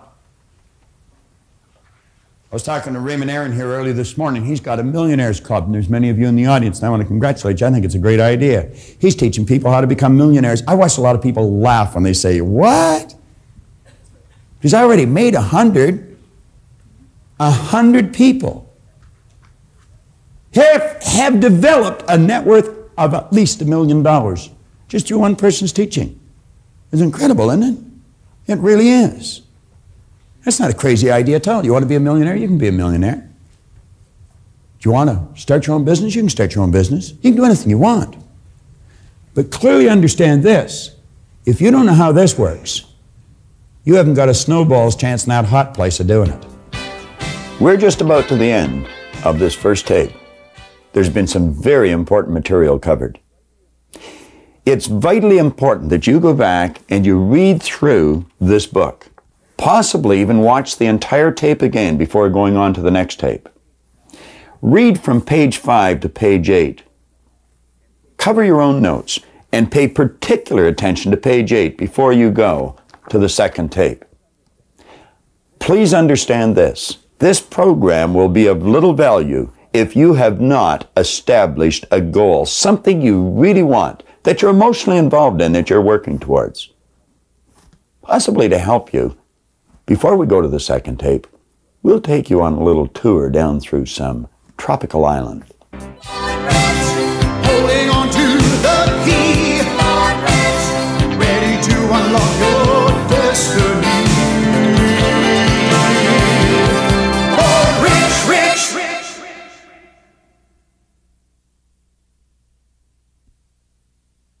I hope you enjoyed this video. We put a lot of good information up here, and it causes everything in your life to get better. If you'd like us to notify you every time we put a new video up, hit subscribe, and then turn on notifications. Check out all our videos, and we will notify you when we put a new one up.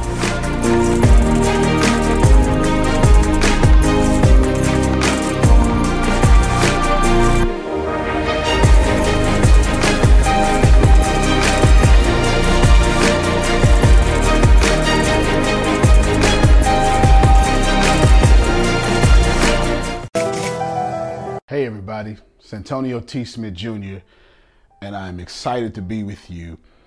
And I want to take this opportunity to tell you what you get, what this Pathbender is about. Can you really change your life? Can I change your life? Can you bend your path? And I want to talk about four things that help you understand how I've come up with Pathbender and how the idea of actually bending your path is not only realistic, but it's realistic for you. The first thing I want to tell you is I can't teach you anything because you already know everything. There is something so different about you. Something about you is so fundamentally different that if I disassemble you and put you back together, you won't have life. You don't work like the cameras recording me or the lights around the studio. Something about you is different. So if you hear me say anything in these four things that I want to tell you, the first one being you already know everything if it feels like you're remembering, if it feels good to your soul, if it feels well with your being, that is how you know it is true. And the first thing that I'm telling you, it is true that you know what I'm about to say, you've just forgotten. There are distortions over you and these truths that have escaped you are finding their ways back to you. And I am just your guide back to your compass.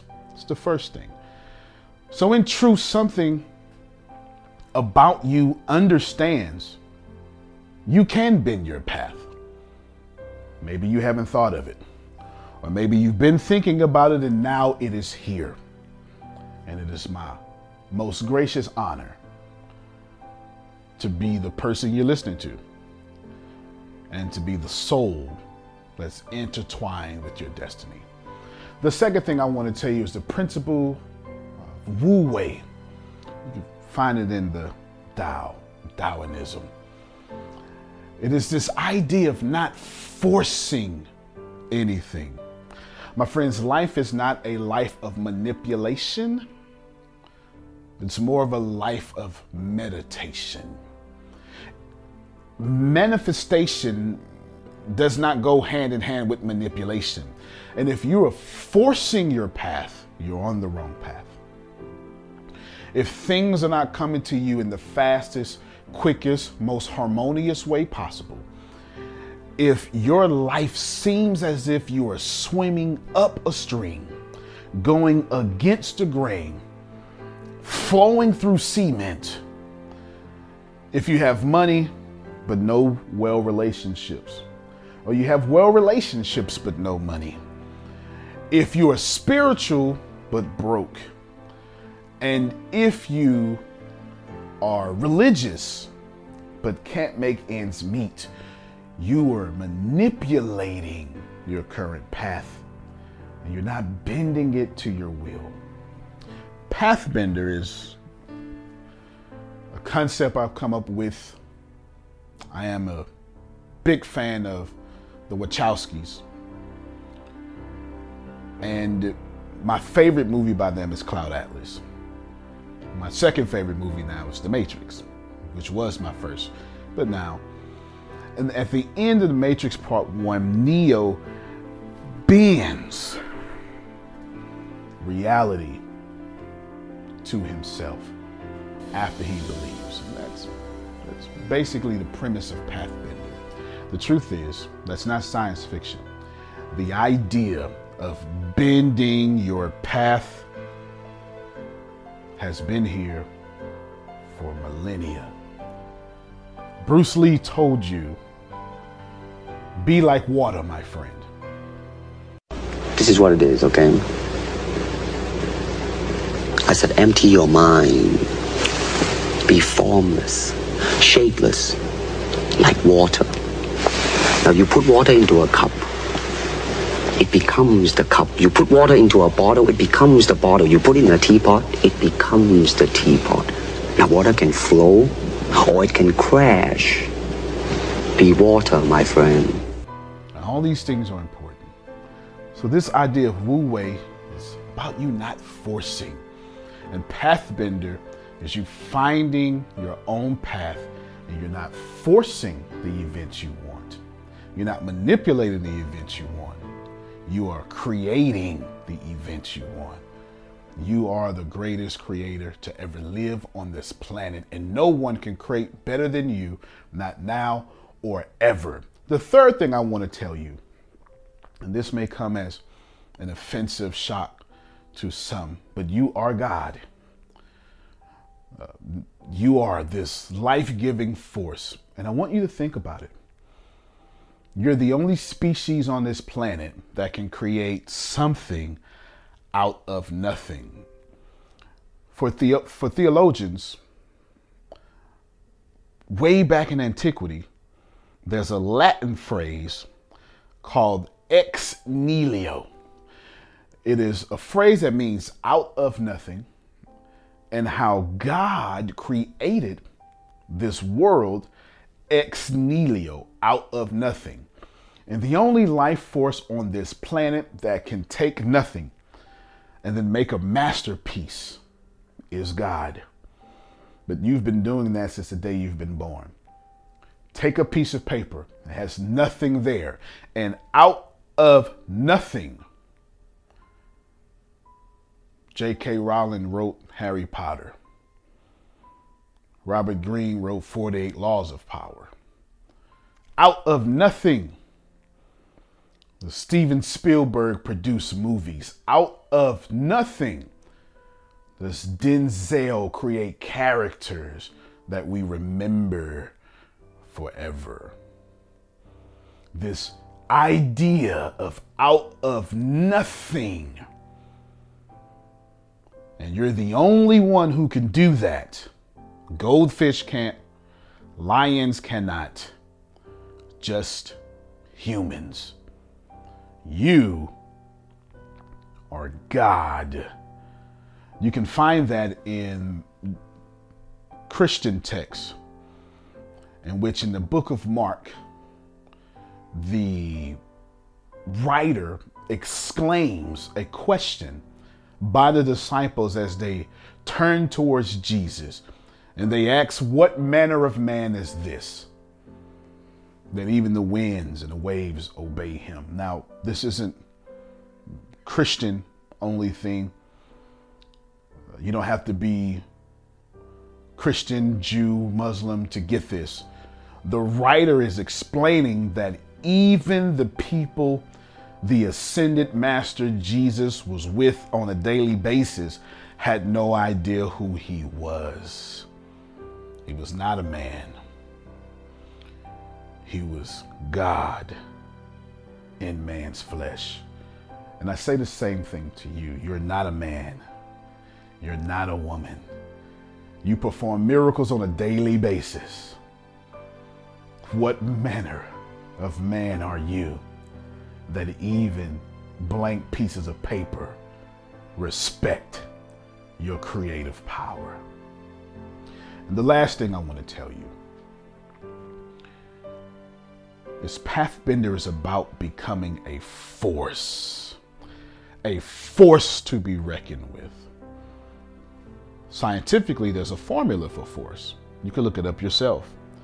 Force equals mass times acceleration. We, we must talk for a little bit. In order to become a force, you need mass multiplied by acceleration. In order for you to become a force, you need energy in one place over and over to become multiplied by the acceleration, the speeding up of something to become a force. Say it again. In order to become a force, Einstein says all mass is energy in one place times the speed of light twice. You know that as E equals mc squared. Einstein scientifically understood and explained to us that mass is simply thought idea over and over and over. A thought. What is the greatest form of energy? Thought energy. A thought over and over and over, moving at the speed of light twice squared over and over in one place. And once you keep putting energy in one place, in one place, in one place, in one place, the energy ceases to be something invisible and becomes a tangible piece of matter. This is why it's hard to destroy something that exists. Energy can never be created and it can never be destroyed. First law of thermodynamics, because once you put energy in a place over and over and over and over again, it takes infinity to destroy what has been created. So, in order to become a force, someone like me must teach you how to put your energy, harness your energy into one place over and over and over until it becomes something tangible. And in truth, you have been doing this your entire life. You just haven't been doing it deliberately for your benefit. But everything around you is your thought energy manifested into physical form. The second part of this equation, acceleration, is the idea that when you get this piece of matter, you believe in it so much, you see it so much, it is so it is so tangible that it gains its own speed. And then you put speed on top of that speed because everything in the world is in motion, already in vibration.